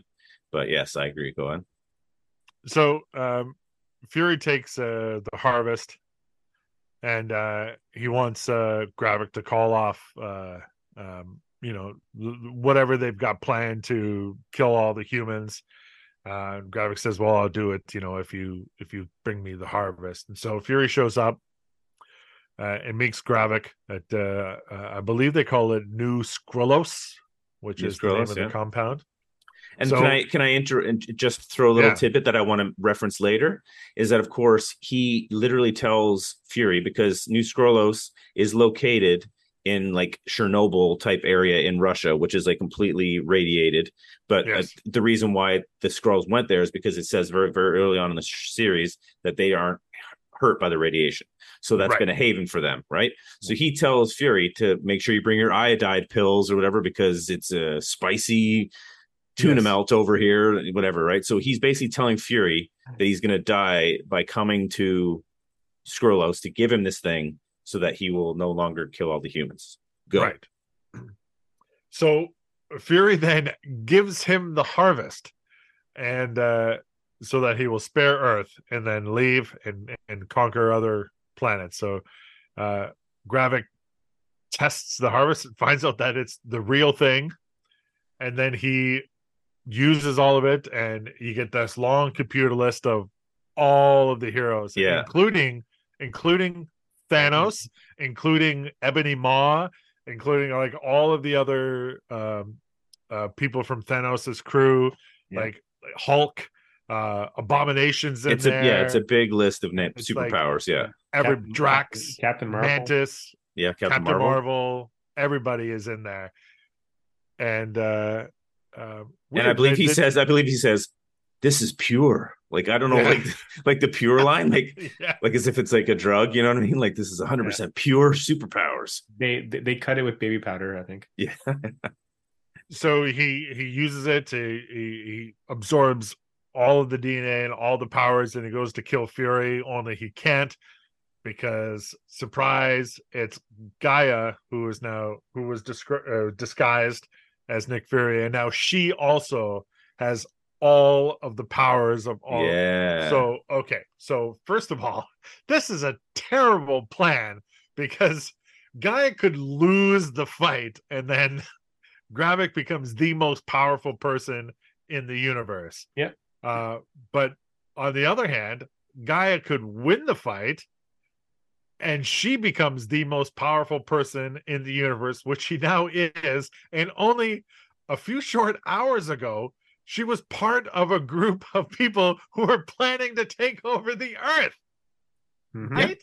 It makes Yeah. it makes no sense. I think I think we're supposed to be. But uh, now that you're mentioning it, I think I can come to the aid of it and give the other side, and it would be like it was Fury's best option.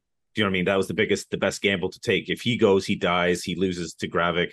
At least she has a chance to fight him, and if it all goes to plan, she's going to be the good Skrull, like like her dad, all that kind of shit, right? So I think it was kind of like a, you know, hail mary kind of plan, like classic, another one of these like super spy switcheroos that we see all the time and shit like that. But uh I actually like that to be honest. I like the whole um first of all, I remember even when I was watching, I'm like, why would he leave Nick Fury in there? Isn't that gonna like heal him up or maybe even give him powers? Like like this machine? Like, how does he not know that when he turns it on with Nick Fury in there, he's not gonna become the Hulk? You know what I mean? Anyway, but Sure. so when it turned into be Guy, I was like, Oh, that's kind of cool. They're gonna have a super Skrull fight now. And So, and they do have a Super Skrull fight, and I think it is one of the more laughable oh and you hate it. horrible like hero fights they've ever had. Um, like when when they're both using the Captain Marvel powers and they're up in the sky, and she uses the Mantis powers and the little antenna Sleep. pop out of her head. Sleep. Oh my god! I almost shut it off because I thought this is garbage. It's it's. I just thought it was so poorly written and executed that we we get like a super Skrull fight and they're just I don't know. It just it, it just seems so bad. Like they were taking the form almost of the heroes as they were using the powers. I don't know. The antennas just kind of threw me off and. I mean, I know that's what the Super Skrull is about. He's got a thing arm, he's got a human torch arm, he's got the invisible woman's torso or whatever, and he's you know, and he's stretching with his but I, I don't know. I just I just thought it was just awful to watch, and it was just a, a huge mess. Uh, Nuno, favorite- what did you think? My favorite awful visual from that sequence was when G'iah's one arm turns into Drax's arm. Dra- it looked terrible. because it's like because it's It's small, chicken wing. because she, she's Yeah. small, but it's still like muscular and it still has somehow his weird scarification Tattoos, yeah, yeah. and it's like it's just the visual was hilarious. And I agree. how can you have a character this powerful? Okay, why would you even use like at some point they're using ice powers and it's like okay, why would you use your frost giant ice powers when really it should just be Thanos and Captain Marvel powers the entire time? I mean, uh, originally I'd think okay Hulk, but I mean Thanos knocked out Hulk with like two shots in like in Endgame. So I mean not Endgame in Infinity War. So really, why are they cycling through all of the C list and and D list powers when it's like you should be Thanos with mm-hmm. Captain Marvel like you know But- powers. And and how how does Gravik and G'iah know yeah, How do you exactly. use their what what powers? what Ebony Maw does? and there's there's no uptime, practice time of these powers, no montage where they have to figure out how to use them. It's isn't just Scarlet, isn't Scarlet Witch on that list too? I, I didn't or, see it. I, mean, I but guess it, would- it would have been Wanda maybe because they didn't. Yeah. she didn't have that moniker yet. But I mean, there you go. Those are the three most powerful characters in Yeah. probably the entire universe, right there. And you're you're saying Mantis and Ebony Maw, and who's the third most? it's like it was just such a Frost I don't giant, know. obviously, no Yeah, one Frost likes, giant, yeah. no one likes icicles because they're cold and they're Yeah. wet. And they- Yeah. here's I another thought thing it was too. super silly. I see it now. I I I agree 100 percent with what you're saying. It was not good, but is in in the grand spectrum of the Marvel fights and stuff like that, not good. But in this series, when I was dying for some form of Marvel fighting, I I was like, okay, cool, here we go. Here's a like when I saw her punch with the the Hulk arm through the fucking silo, I'm like, yes, here we go, right? And then yes, it quickly downturned from there. However, I didn't hate it so much. What I didn't like was for four episodes now, we've now seen them be able to heal themselves with that fucking Extremis power or the excrement power, Yes. you know what say. and so she does this really cool fucking Nova beam right through his which I thought was a cool shot of the, the kind of like Hadoken, like right through his stomach, and the beam goes off into space, and like he's sitting there with a hole in his stomach. But he's just dead. Why? Why did that one kill him when he? It, why didn't No idea. Like Yeah. why did he not just super Skrull up and go you know Extremis up so i don't I, it just it was kind of like a little too neatly tied up there with that um but again i mean yeah it, it is what it is is what Uh, it is i agree so with you they- know the Yeah. arm was gross that that drax arm was terrible I didn't say it was gross. I kind of liked it. No, oh you liked it okay i, th- I thought it looked like a chicken wing on her arm it, was, looked weird It was, it was repulsive. But it, it's like even like when when uh, when G'iah was using the Captain Marvel powers, and you know she kind of you know flew and posed in the air with Oh, her, 100%, her yeah. fist, and I was like, the, the, she's even using the mannerisms of Carol Danvers. You know, Yeah, yeah. It's like they just got to shove it down our throats. And uh, I I did read afterwards that uh, one of the notes that Kevin Feige said he said you can use all of it, all of those heroes. You can use all the powers in the Super Skrull fight. You can use it all, and they did. They chose to use it all. Yeah. Um, I would have preferred that. Uh, you know, I would have just liked to have like the just the four different powers and Yeah. uh, and I, more like the classic Super Skrull because he was already pretty powerful with the, the the healing factor and all that. So Is Kevin Feige going to announce that he's leaving Marvel? Was this like his his like last like I'm going to shit the bed and leave? It's like I, do d- whatever I doubt want. it. I Make the most it. powerful character in the world, and everyone's going to hate it because I'm gone. Yeah, Who knows? you know, uh, it is true knows? she's pretty she's pretty fucking powerful yeah. like So I didn't I didn't even think of that, but as far as that affects the universe, you're absolutely right. That's pretty that's pretty intense character that is now working with the MI6 or whatever the fuck it is by the end of the, the episode, right? right, and so like like Fury and uh and Falsworth are able to convince Ritson that uh you know not to listen to this person or this person because they're all Skrulls. Rhodey gets shot in the head, turns into a Skrull. Ritson calls off the strike, uh, which is going to be a retaliation to to the attack on on him, and uh kind of settles things from a a, a, a, a world war standpoint. Um, and so we get kind of like the aftermath of all this. And Ritson goes on television and says that any off-world person he's gonna Oh, hunt God. down and kill. Straight like, Trump style. Oh my god! Yeah. Yeah. And uh, so I thought, okay, well maybe maybe he is still a maybe he is a Skrull and he is doing his own thing this way. But uh, but I just I thought that that took a, a crazy turn that I was not expecting.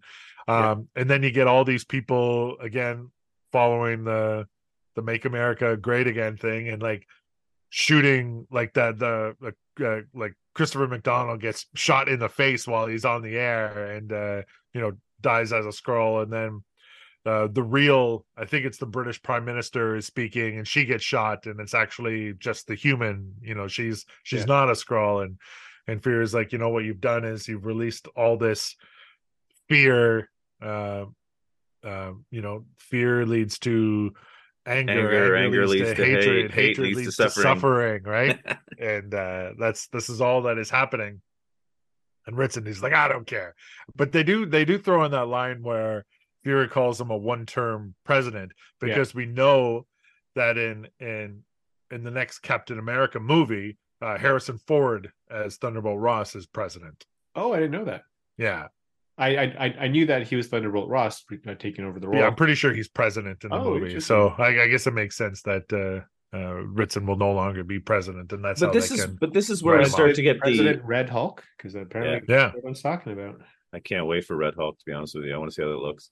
But this is where we get to the point in the show where I think what we were talking about how it just kind of feels so dark and like they don't end it with anything. It's just kind of now the world is basically in like a giant hate war, right? A Yes. race war. Yeah. And so not only has Nick Fury failed technically because he failed now- everything. now all the Skrulls that are around still are getting hunted down by humans and then and humans are being insane and of course the Skrulls are going to fight back. So basically she is and now we've got G'iah who basically the cia girl or mi6 Sonya says yeah. Come work with us. We don't have to like each other but we'll make it work. Like I, I, either way so she is now teetering on the G'iah is teetering on the edge of whether or not she should be good or bad because she'll be good for her dad but meanwhile Skrulls around the globe are being murdered by extreme humans you don't think she's going to turn and go back to the way of I don't know. It just seems, and then Nick Fury flies away, and then that's it. And it's just like, what the fuck was that show? Yeah, he takes his wife and they they Goes they up to leave Earth space. again and, Like, and what the solving nothing, solving solved- nothing. It's he, all abs- he pulled a Kevin Fe- Feige. He's He like- did. He's like, I'm out of here. I'm out. See you guys. This- Deal with that. shit- This shit got real. I'm out. Good luck. Yeah, it, it's. I'm not. I'm not just because I watched it all so fast. I'm. I didn't really put all that together. But now talking about it, that was a terrible, terrible ending. It's bleak. It, It is didn't. It didn't dark. solve anything, No. and it made it worse. Everything got worse. Everything is worse. yeah. And Yeah. so they they uh, they show uh the humans being saved and Martin Freeman is is released from his little bubble and he's next to Rhodey and he says Colonel Rhodes you know how long have you been down here and someone says he's been down here a long time and he's wearing a hospital gown um which made me think that he was replaced with a scroll at the end of Civil War when he was hurt by Vision's which, thing. which, is- which has been confirmed by by the director. So Who, what? Sorry, I missed that part. Who's been? so Rhodey, uh, Oh. uh, when he comes out of the bubble, he's he's wearing a hospital gown, and I thought, okay, when was the last time he was wearing a hospital gown? And he It's has when the he got braces. hurt Yeah. at the end of Civil War. they're having to make him walk. Yeah, they're having to help him Right. walk. so they're helping him walk and i was like okay so if you're telling me first of all um this plan that Gravik had uh, at the time of Civil War was not a plan. Like Gravik was still this was before the blip. So like Gravik was still a child. So there was no point of having a Skrull replace anybody because there was no plan to infiltrate Mm. people at the time. Oh, Like there was no Skrull rebellion. They were still working with Fury. They were still doing, you know, normal stuff, looking for a new home. So yeah, there was no Talos, point. Because Talos would have been head of he he would have Yeah, he was head of the Skrull council. There would have Yeah. been no point to replace Rhodey at that time.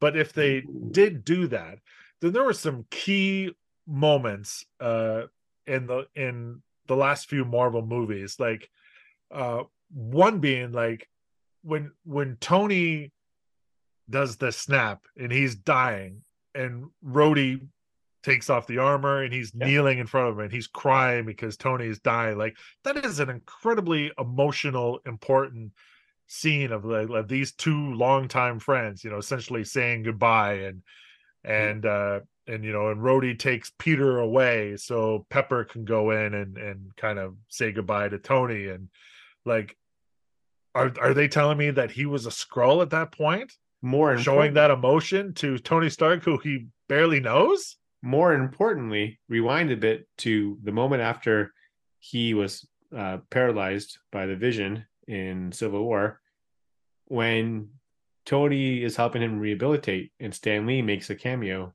dropping off, um, Yeah. dropping off Steve Rogers' cell phone. He says, "Tony stank," and then Rhodey's like, "Tony stank," and he's like, "That's gonna stick," and he keeps calling him stank. Right. That wasn't the real Rhodey. That was a Skrull who loves Tony Stink. Uh, I don't, I don't my know. I think that's kind of dumb. Yeah. I, I think it would ruin a lot of good stuff. Like, you know, uh if they Now- officially did replace them way back then. Now, absolutely ruins it. here here's where I come to try and sew some some of it together. Maybe because he was one of the ones in the pods where they do that mind meld thing. Maybe Oh, who knows what happens? Maybe you take their emotions. Maybe you take you basically become their clone. So it's maybe that's the reason why they have to be the super vert like the super trained versions of the Skrulls and they have to accept this big honor to do it because it's basically taking over their life and they never change from that person. I don't fucking know. Like maybe Yeah. that can explain some of the emotional shit. I, I, totally get that. Do you, do you think the Skrull brings a bit of his attitude, like his personality, to the person, even though they've absorbed their memory? Well, I think they did. I mean, it's, that's a good point because in this, I feel like Rhodey, especially when he's having all those talks with Fury and stuff like that, is definitely not the Rhodey we've seen. And Yeah. like they're definitely trying to prove that it's like, is this an imposter? Yeah. Even to the to the viewer, because you're like he's acting so cavalier and saying wrestling terms, and yes, you know what I mean. Like, so I agree with you. Like that. I'm gonna, I'm gonna say this Rhodey, the Skrull Rhodey, is funnier than Rhodey because you Oh, think sure. back to because what I liked the little the little buddy thing that happens in in um in Infinity War is when uh Doctor Banner, no, yes, it's yeah, it's it's, it's Banner and Rhodey kind of te- kind of our buddies for a bit, and when they're visiting Wakanda, Rhodey tells Rhodey tells uh, Banner that he has to bow for for T'Challa. Right. Right. Yeah. He Yeah. totally- yeah, totally yeah. sets him up to like you know make a fool of himself, and I'm like, I love this Rhodey. This Rhodey is funny. Or or when they're trying to when uh when Scott Lang is trying to explain um how time travel works. Right, And, yeah. and Rhodey says like hot tub time machine. You know, like he throws in that. He's a jokester at that point. yeah. The real Rhodey is way more serious than that. The, the Although new, the new Rhodey's way better.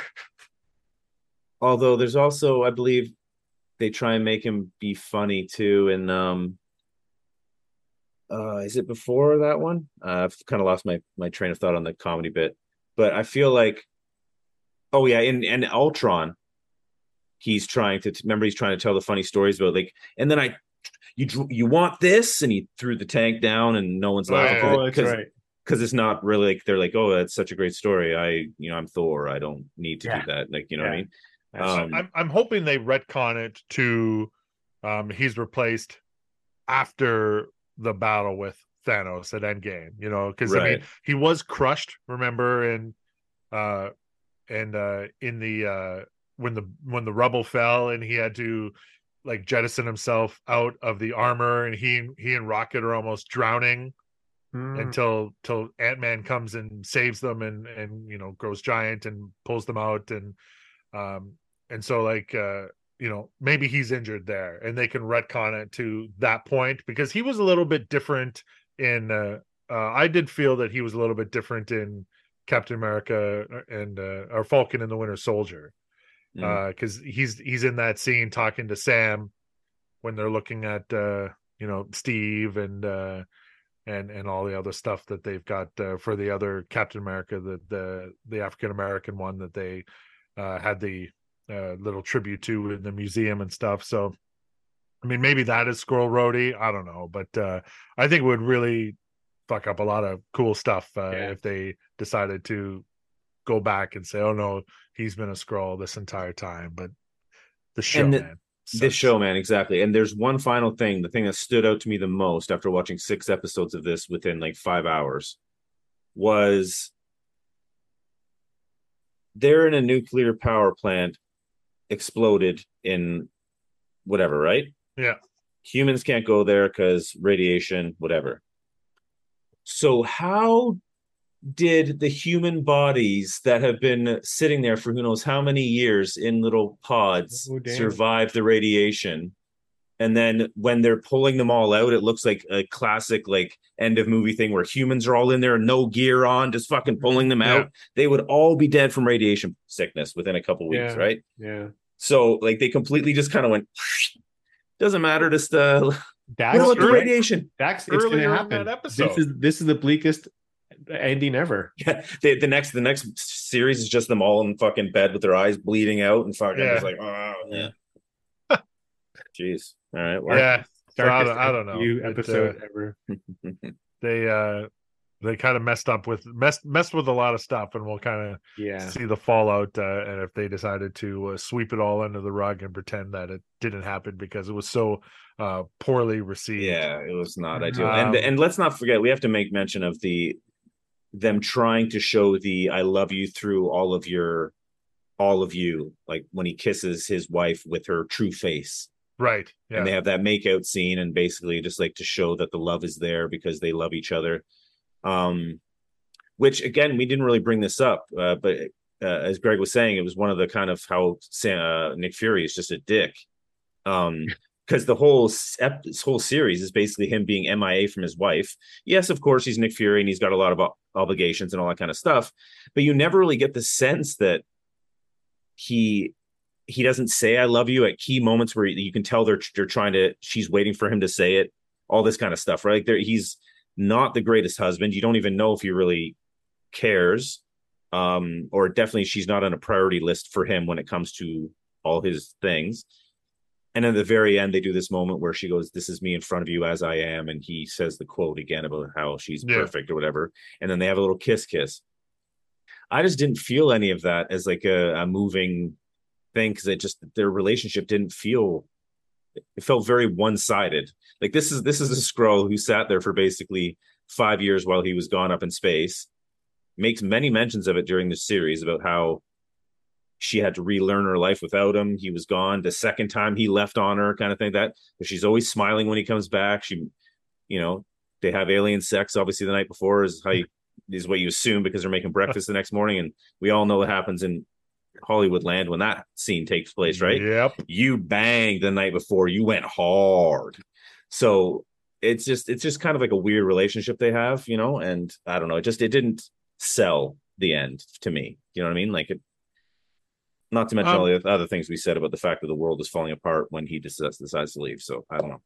The other shitty thing that Fury did was, in fact, collect all the DNA Yeah. from from all that. Now, but that's kind of like how he was in avengers 1 right where he's like the world matters and we need to have like a shield around the world like that kind of like iron man vibe thing where he'd always been that way in the early um mcu about like So, yeah, breaking the rules to save the world and doing things that they're they don't what, what was the whole thing where I think Iron Man always had a problem with him, right? Where he's like, "You're not telling us what we want to know because you're Yeah. making nukes with my technology and all that kind of shit." Like that was this the Nick Fury of the beginning of the the show, so it kind of makes sense. But So what what would there's really only two purposes I would think to collect the DNA. Mhm. Uh it would be one if all the heroes were dead and and there was a threat against the planet, they would have maybe something to work with or uh using that DNA uh against all the heroes if they wanted to actually kill all the heroes. I Yeah. found another retcon thing which tore with Nick Fury Yeah. and his reasoning, and it doesn't make sense. But th- this is more a problem with Captain Marvel than anything else. Okay, bear with me. Zach reminded me um, when when uh, Tony hacks the uh the shield fly thing helicarrier he hacks Yeah. the helicarrier computer he finds out that they have all of these weapons that they've made based on like Hydra technology. yeah hydra and oh, the cube, also- the cube, right? It's yeah, from the yeah, yeah, ba- ba- based on the based on the Tesseract, but also there's stuff based on uh, the Norse stuff that they retrieved after Thor. Right. And they're like, "What are you doing with all this stuff?" And he goes, "He's like, why do you have it?" He's like, "Why?" Ask this guy. And he points to Thor, and he goes, "When he showed up, we realized we weren't alone in the universe, and you know, gods can come falling from the sky." oh At this point, oh. he's already known that there have been aliens because he's been married to an alien for 20 years. Yeah, you called it, bud. Although it might have been just here. I'll double down on your flip He- retcon flip. He he's just keeping up the dis, the the Oh, okay, mirage of sure, the fact yeah. that the Skrulls aren't even there because they're no one's supposed to know the Skrulls are there, right? Like it's supposed to be them Well, blending into he the doesn't world. know they're there, right? Or doesn't he knows? No, he does. Yeah, he Oh, knows. yeah. He knows. He knows there's like a ten thousand or something. Is what Yeah, he, the, whatever he saw on the boat or the remember Yeah. the ship at the end of Marvel, I think is what he thought was there. Yeah. Um, yeah, no, I, I totally get it. Here's another retcon I want to know. Well, at what point did they? Because I'm pretty sure in Avengers when you first see Nick Fury and even Ultron, he didn't have the uh, visual cat marks on his face for where it cut his eye. I feel like at some point it was during the Marvel Captain Marvel where they show the, the cat scratch his eye. Yeah. Everyone after that, he's got the patch, but then he's always got his patch off, and you're seeing his blind eye, or especially more importantly, you see like the scratches on his skin. The scar has this. The scar did change over the year, the years. I think. So did he have it in the first Avengers? I felt like it was just like him with a black patch on his eye. I'd have to I rewatch it, I think guess. you But see a bit of a scar, but Oh, it's okay. not pronounced claw marks like it is now. Okay. I could be wrong. Those damn Flerkens. Um, all right, so uh, let's give a, a rating out of five for the series, and uh, let's uh, let's go to Positive Island and start with uh, start with Dax. I love how I'm positive island on this Well. piece of shit. But yeah, um, I uh, I I'll stick with it. I'm not going to change it based on this discussion because I'm positive island. I gave it a three on my. As soon as it was credits rolled, I'm like, I was going to say three point five, but I'm like, no, that's too good. It's a three, meaning it was okay. Um, Nuno, what are you giving it? Two. I was gonna give it two, Yeah. but I'm thinking a two. Um, I think I'm giving it. Uh, uh, yeah, I'll give it. Do a, it. I'll give it a one point five. There it is. it, this was not a good show. Um, all right, so let's jump into our uh, uh, superlatives, um, and we'll we'll start with our top five moments. And uh, um, I, I I went with the the five things that I kind of hated the most from this show, uh, as opposed to good things. Um, uh, number five, uh, and I guess it was part of the plan, but so easily giving up the harvest. Uh, um, number four, we're now left with G'iah being the most powerful person in the MCU. Um, number three, um, President Ritson uh, actually being a hateful racist. Yeah, yeah, pretty much. Um, uh, number two, uh, the Super Skrull fight, and uh, number one, uh, Rhodey being a Skrull and, and ruining all these emotional moments from Endgame. It's a Uh, Nuno, list, bro. let's jump to you. All right, number five, uh, the scene between Talos and Gravik um, in the museum that culminated with everyone around them turning into uh, Gravik. They're all scrolls, but I liked Ben Mendelsohn's performance. Uh, number four, the fact that Rhodey has been a Skrull since I'm thinking Civil War. I think the director has confirmed that, whether that they stick with that or not. Three, uh, the explanation of so this one's something I kind of liked. It's like a symbolic thing.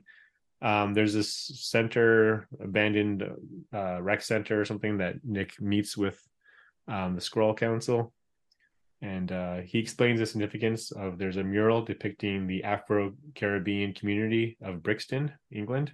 Mhm. He explains how after the Blitzkrieg in World War II, uh, uh, Jamaicans and a lot of Afro, Afro Afro-Caribbean people were brought in to rebuild the community, and it's since been a thriving multicultural epicenter of England.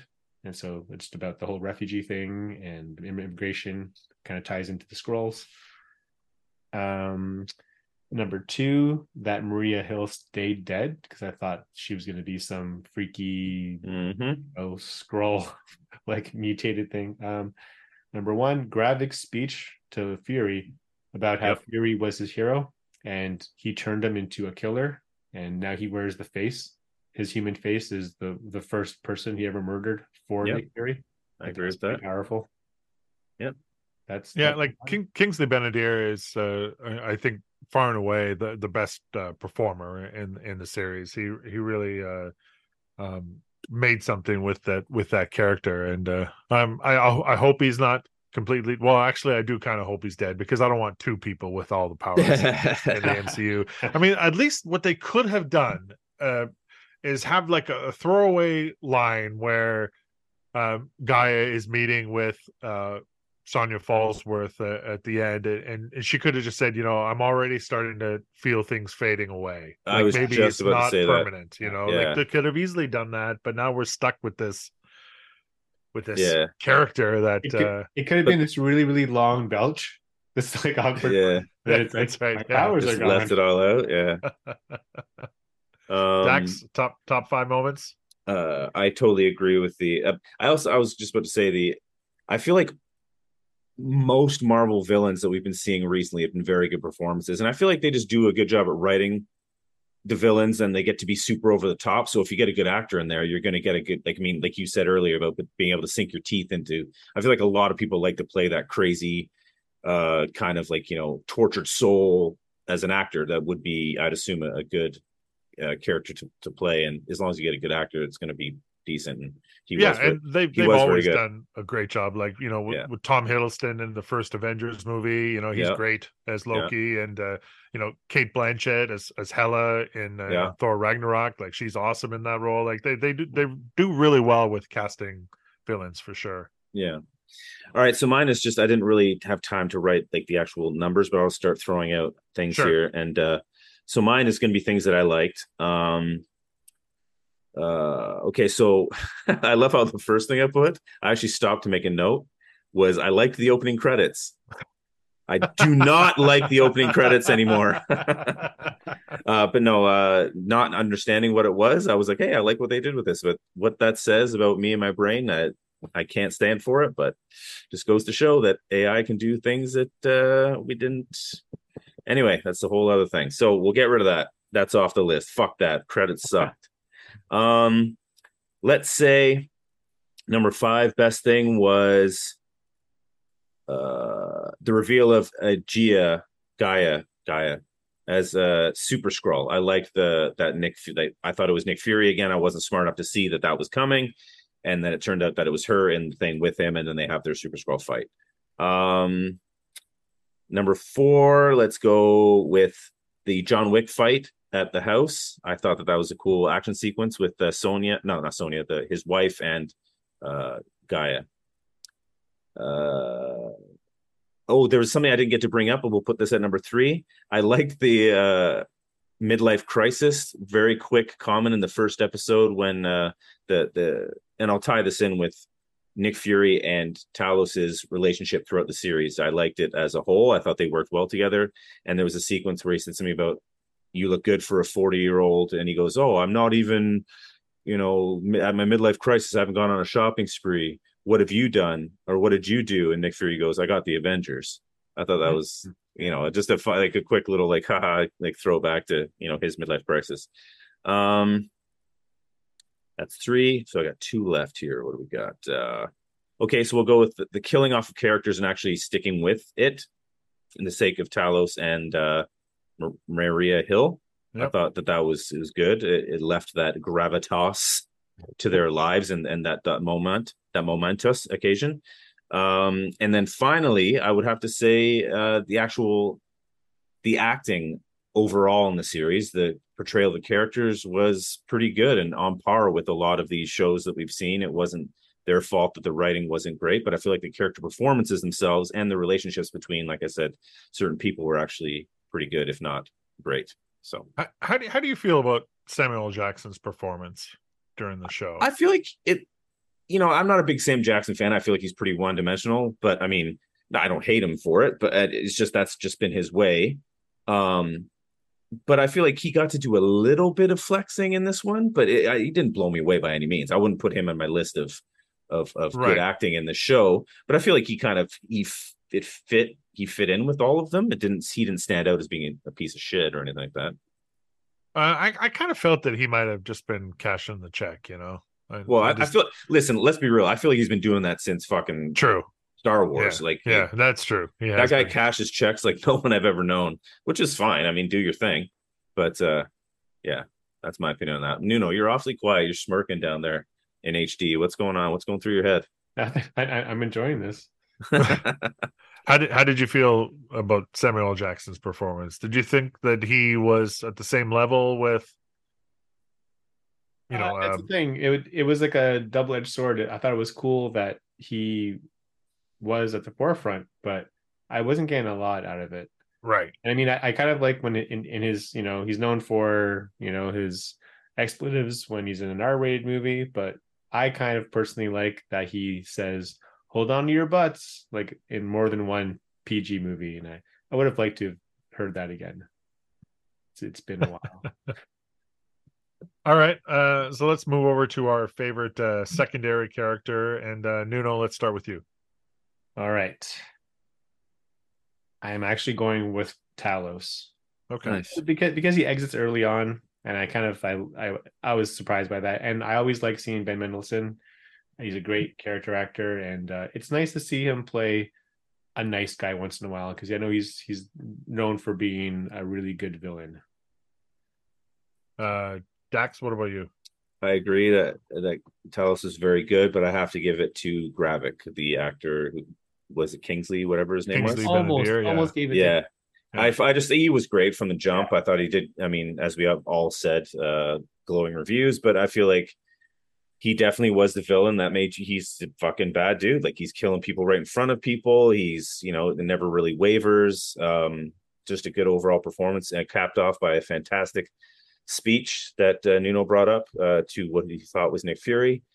And uh, the last time we see him was fantastic with that speech, and then he turns into a, a giant super Skrull that gets destroyed in two seconds. So, yeah, a perfect, a great performance, great performance, capped off by a terrible death. But Uh, I'm I'm the same. I also chose uh, Gravik as my favorite uh, secondary character. Um, let's go with a recasting choice. Uh, uh, Dax, start with you. My- mine's real fucking good. Now, normally I shit the bed on this and I say something stupid because I have no concept. I'm like, oh, I don't know, Yeah. make this guy this guy. However, this time, woo, it's it spoke to me the second I saw it. Don't remember the character's name, but I believe it's like prosciutto or something like that. He's the Russian art dealer with the big beard and big afro. In the- in the- Prosciutto. Prosciutto, the Italian meat. yeah, prosciutto, the prosciutto. Uh, but anyways, I think his name is pr- pr- pr- something or other. But he was the art dealer at the very beginning. That has the fight with Talos, Yeah, yeah. um, right? And I would recast him with Jason Mantzoukas, who's Yes. Adrian Pimento from Yes. Brooklyn Nine Nine. Oh, yeah. They look exactly the same, but I love him in Brooklyn Nine Nine. Like he, I Oh, think he's a hilarious comic. He's He's, so funny, and I mean, obviously, uh, I that was I had to pick him. I had to pick him for that role. good good choice. Uh, Nuno, yourself. All right, so mine is in the end, underneath the irradiated um, reactor when all the all the humans are being released.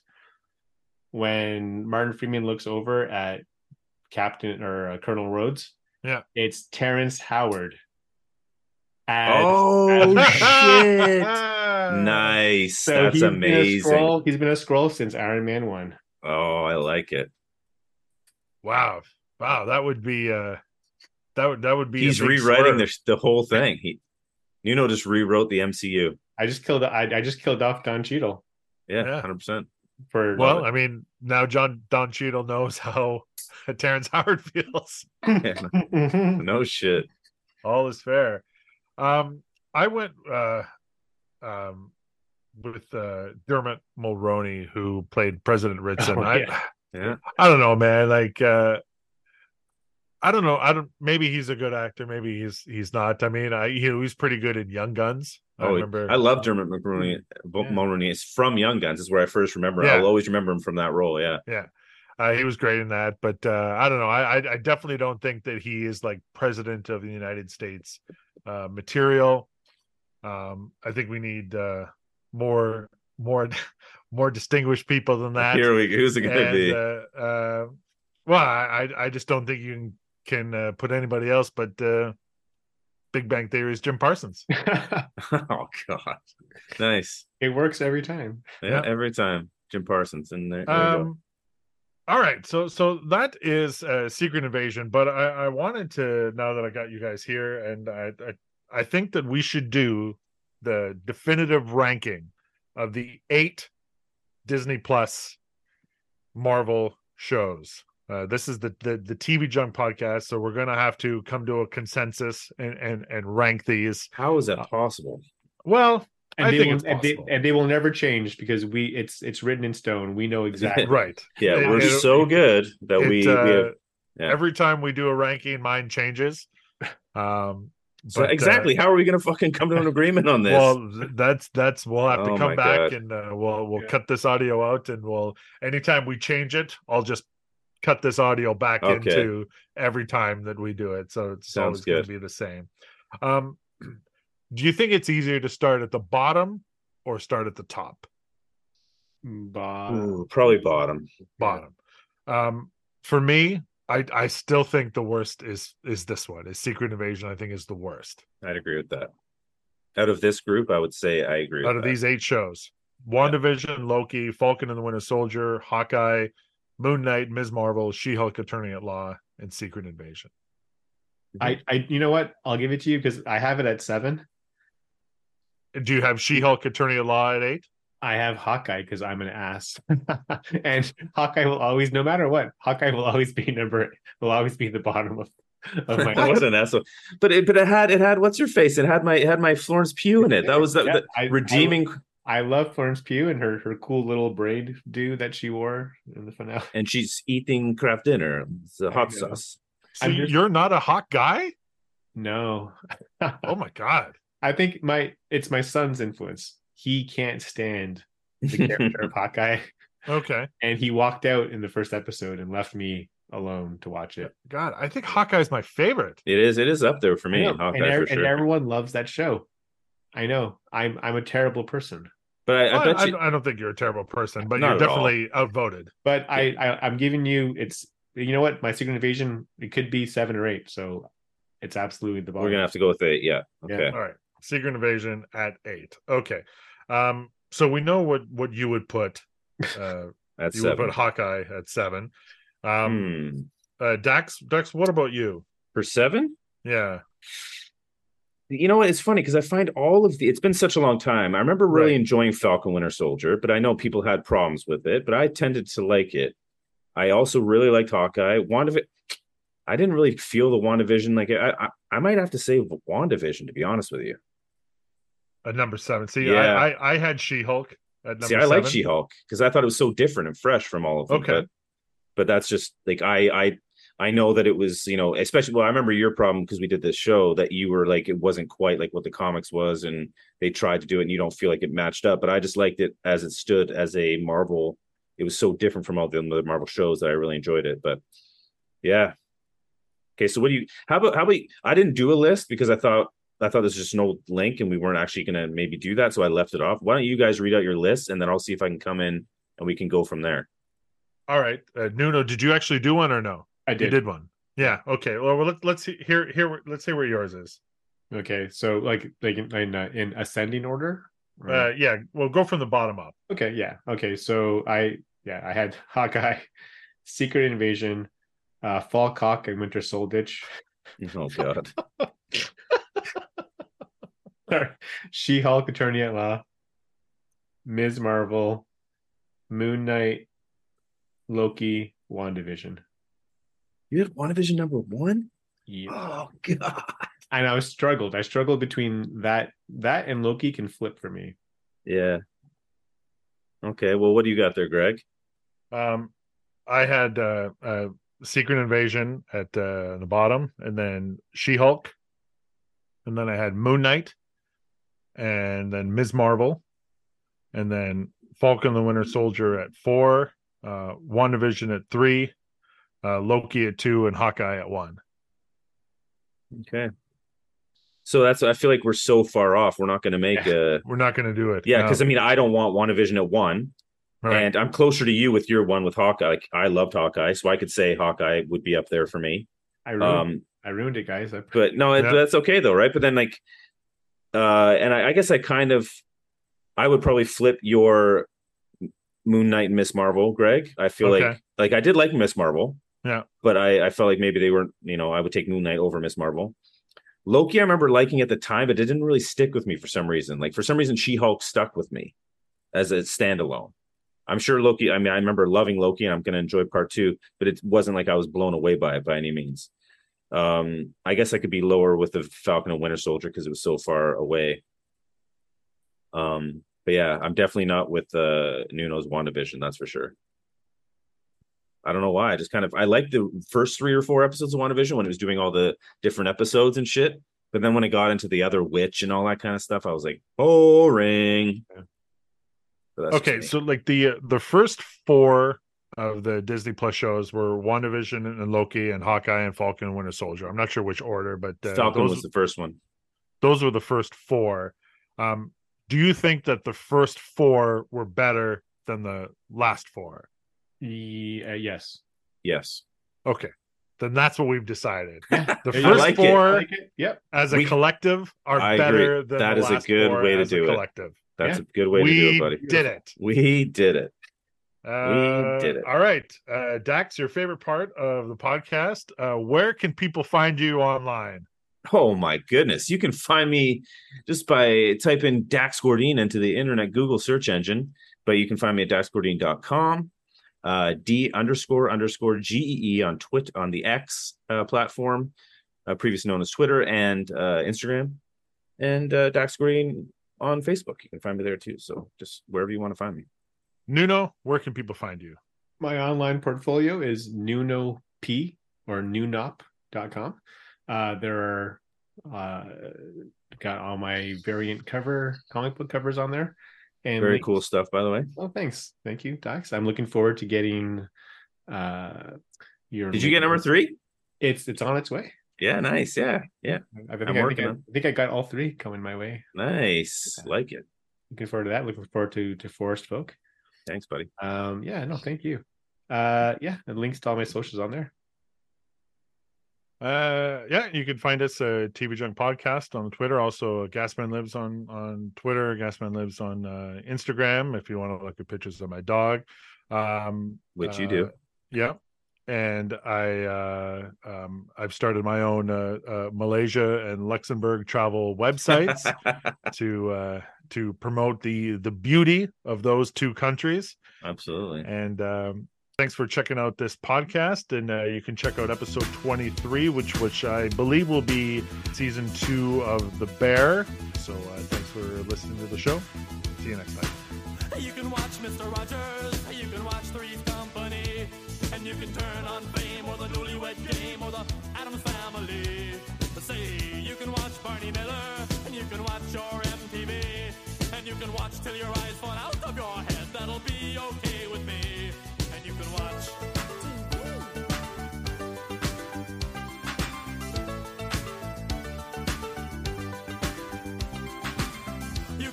Johnny Carson, you can watch Phil Donahue, and you can use TV Guide to help you decide with a capitalized review. Say you can watch 60 Minutes, even Captain Kangaroo.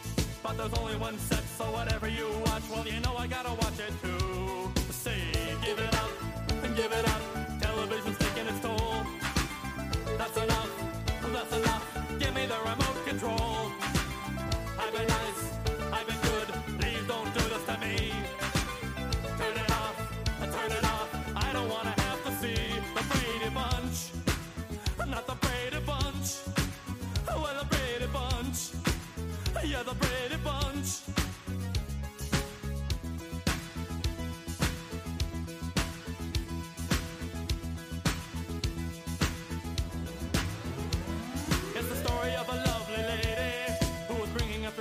Lovely girls. All of them had hair of gold, like the mother, the youngest one in curls. It's the story of a man named Brady who was busy with three boys of his own. There were four men living all together,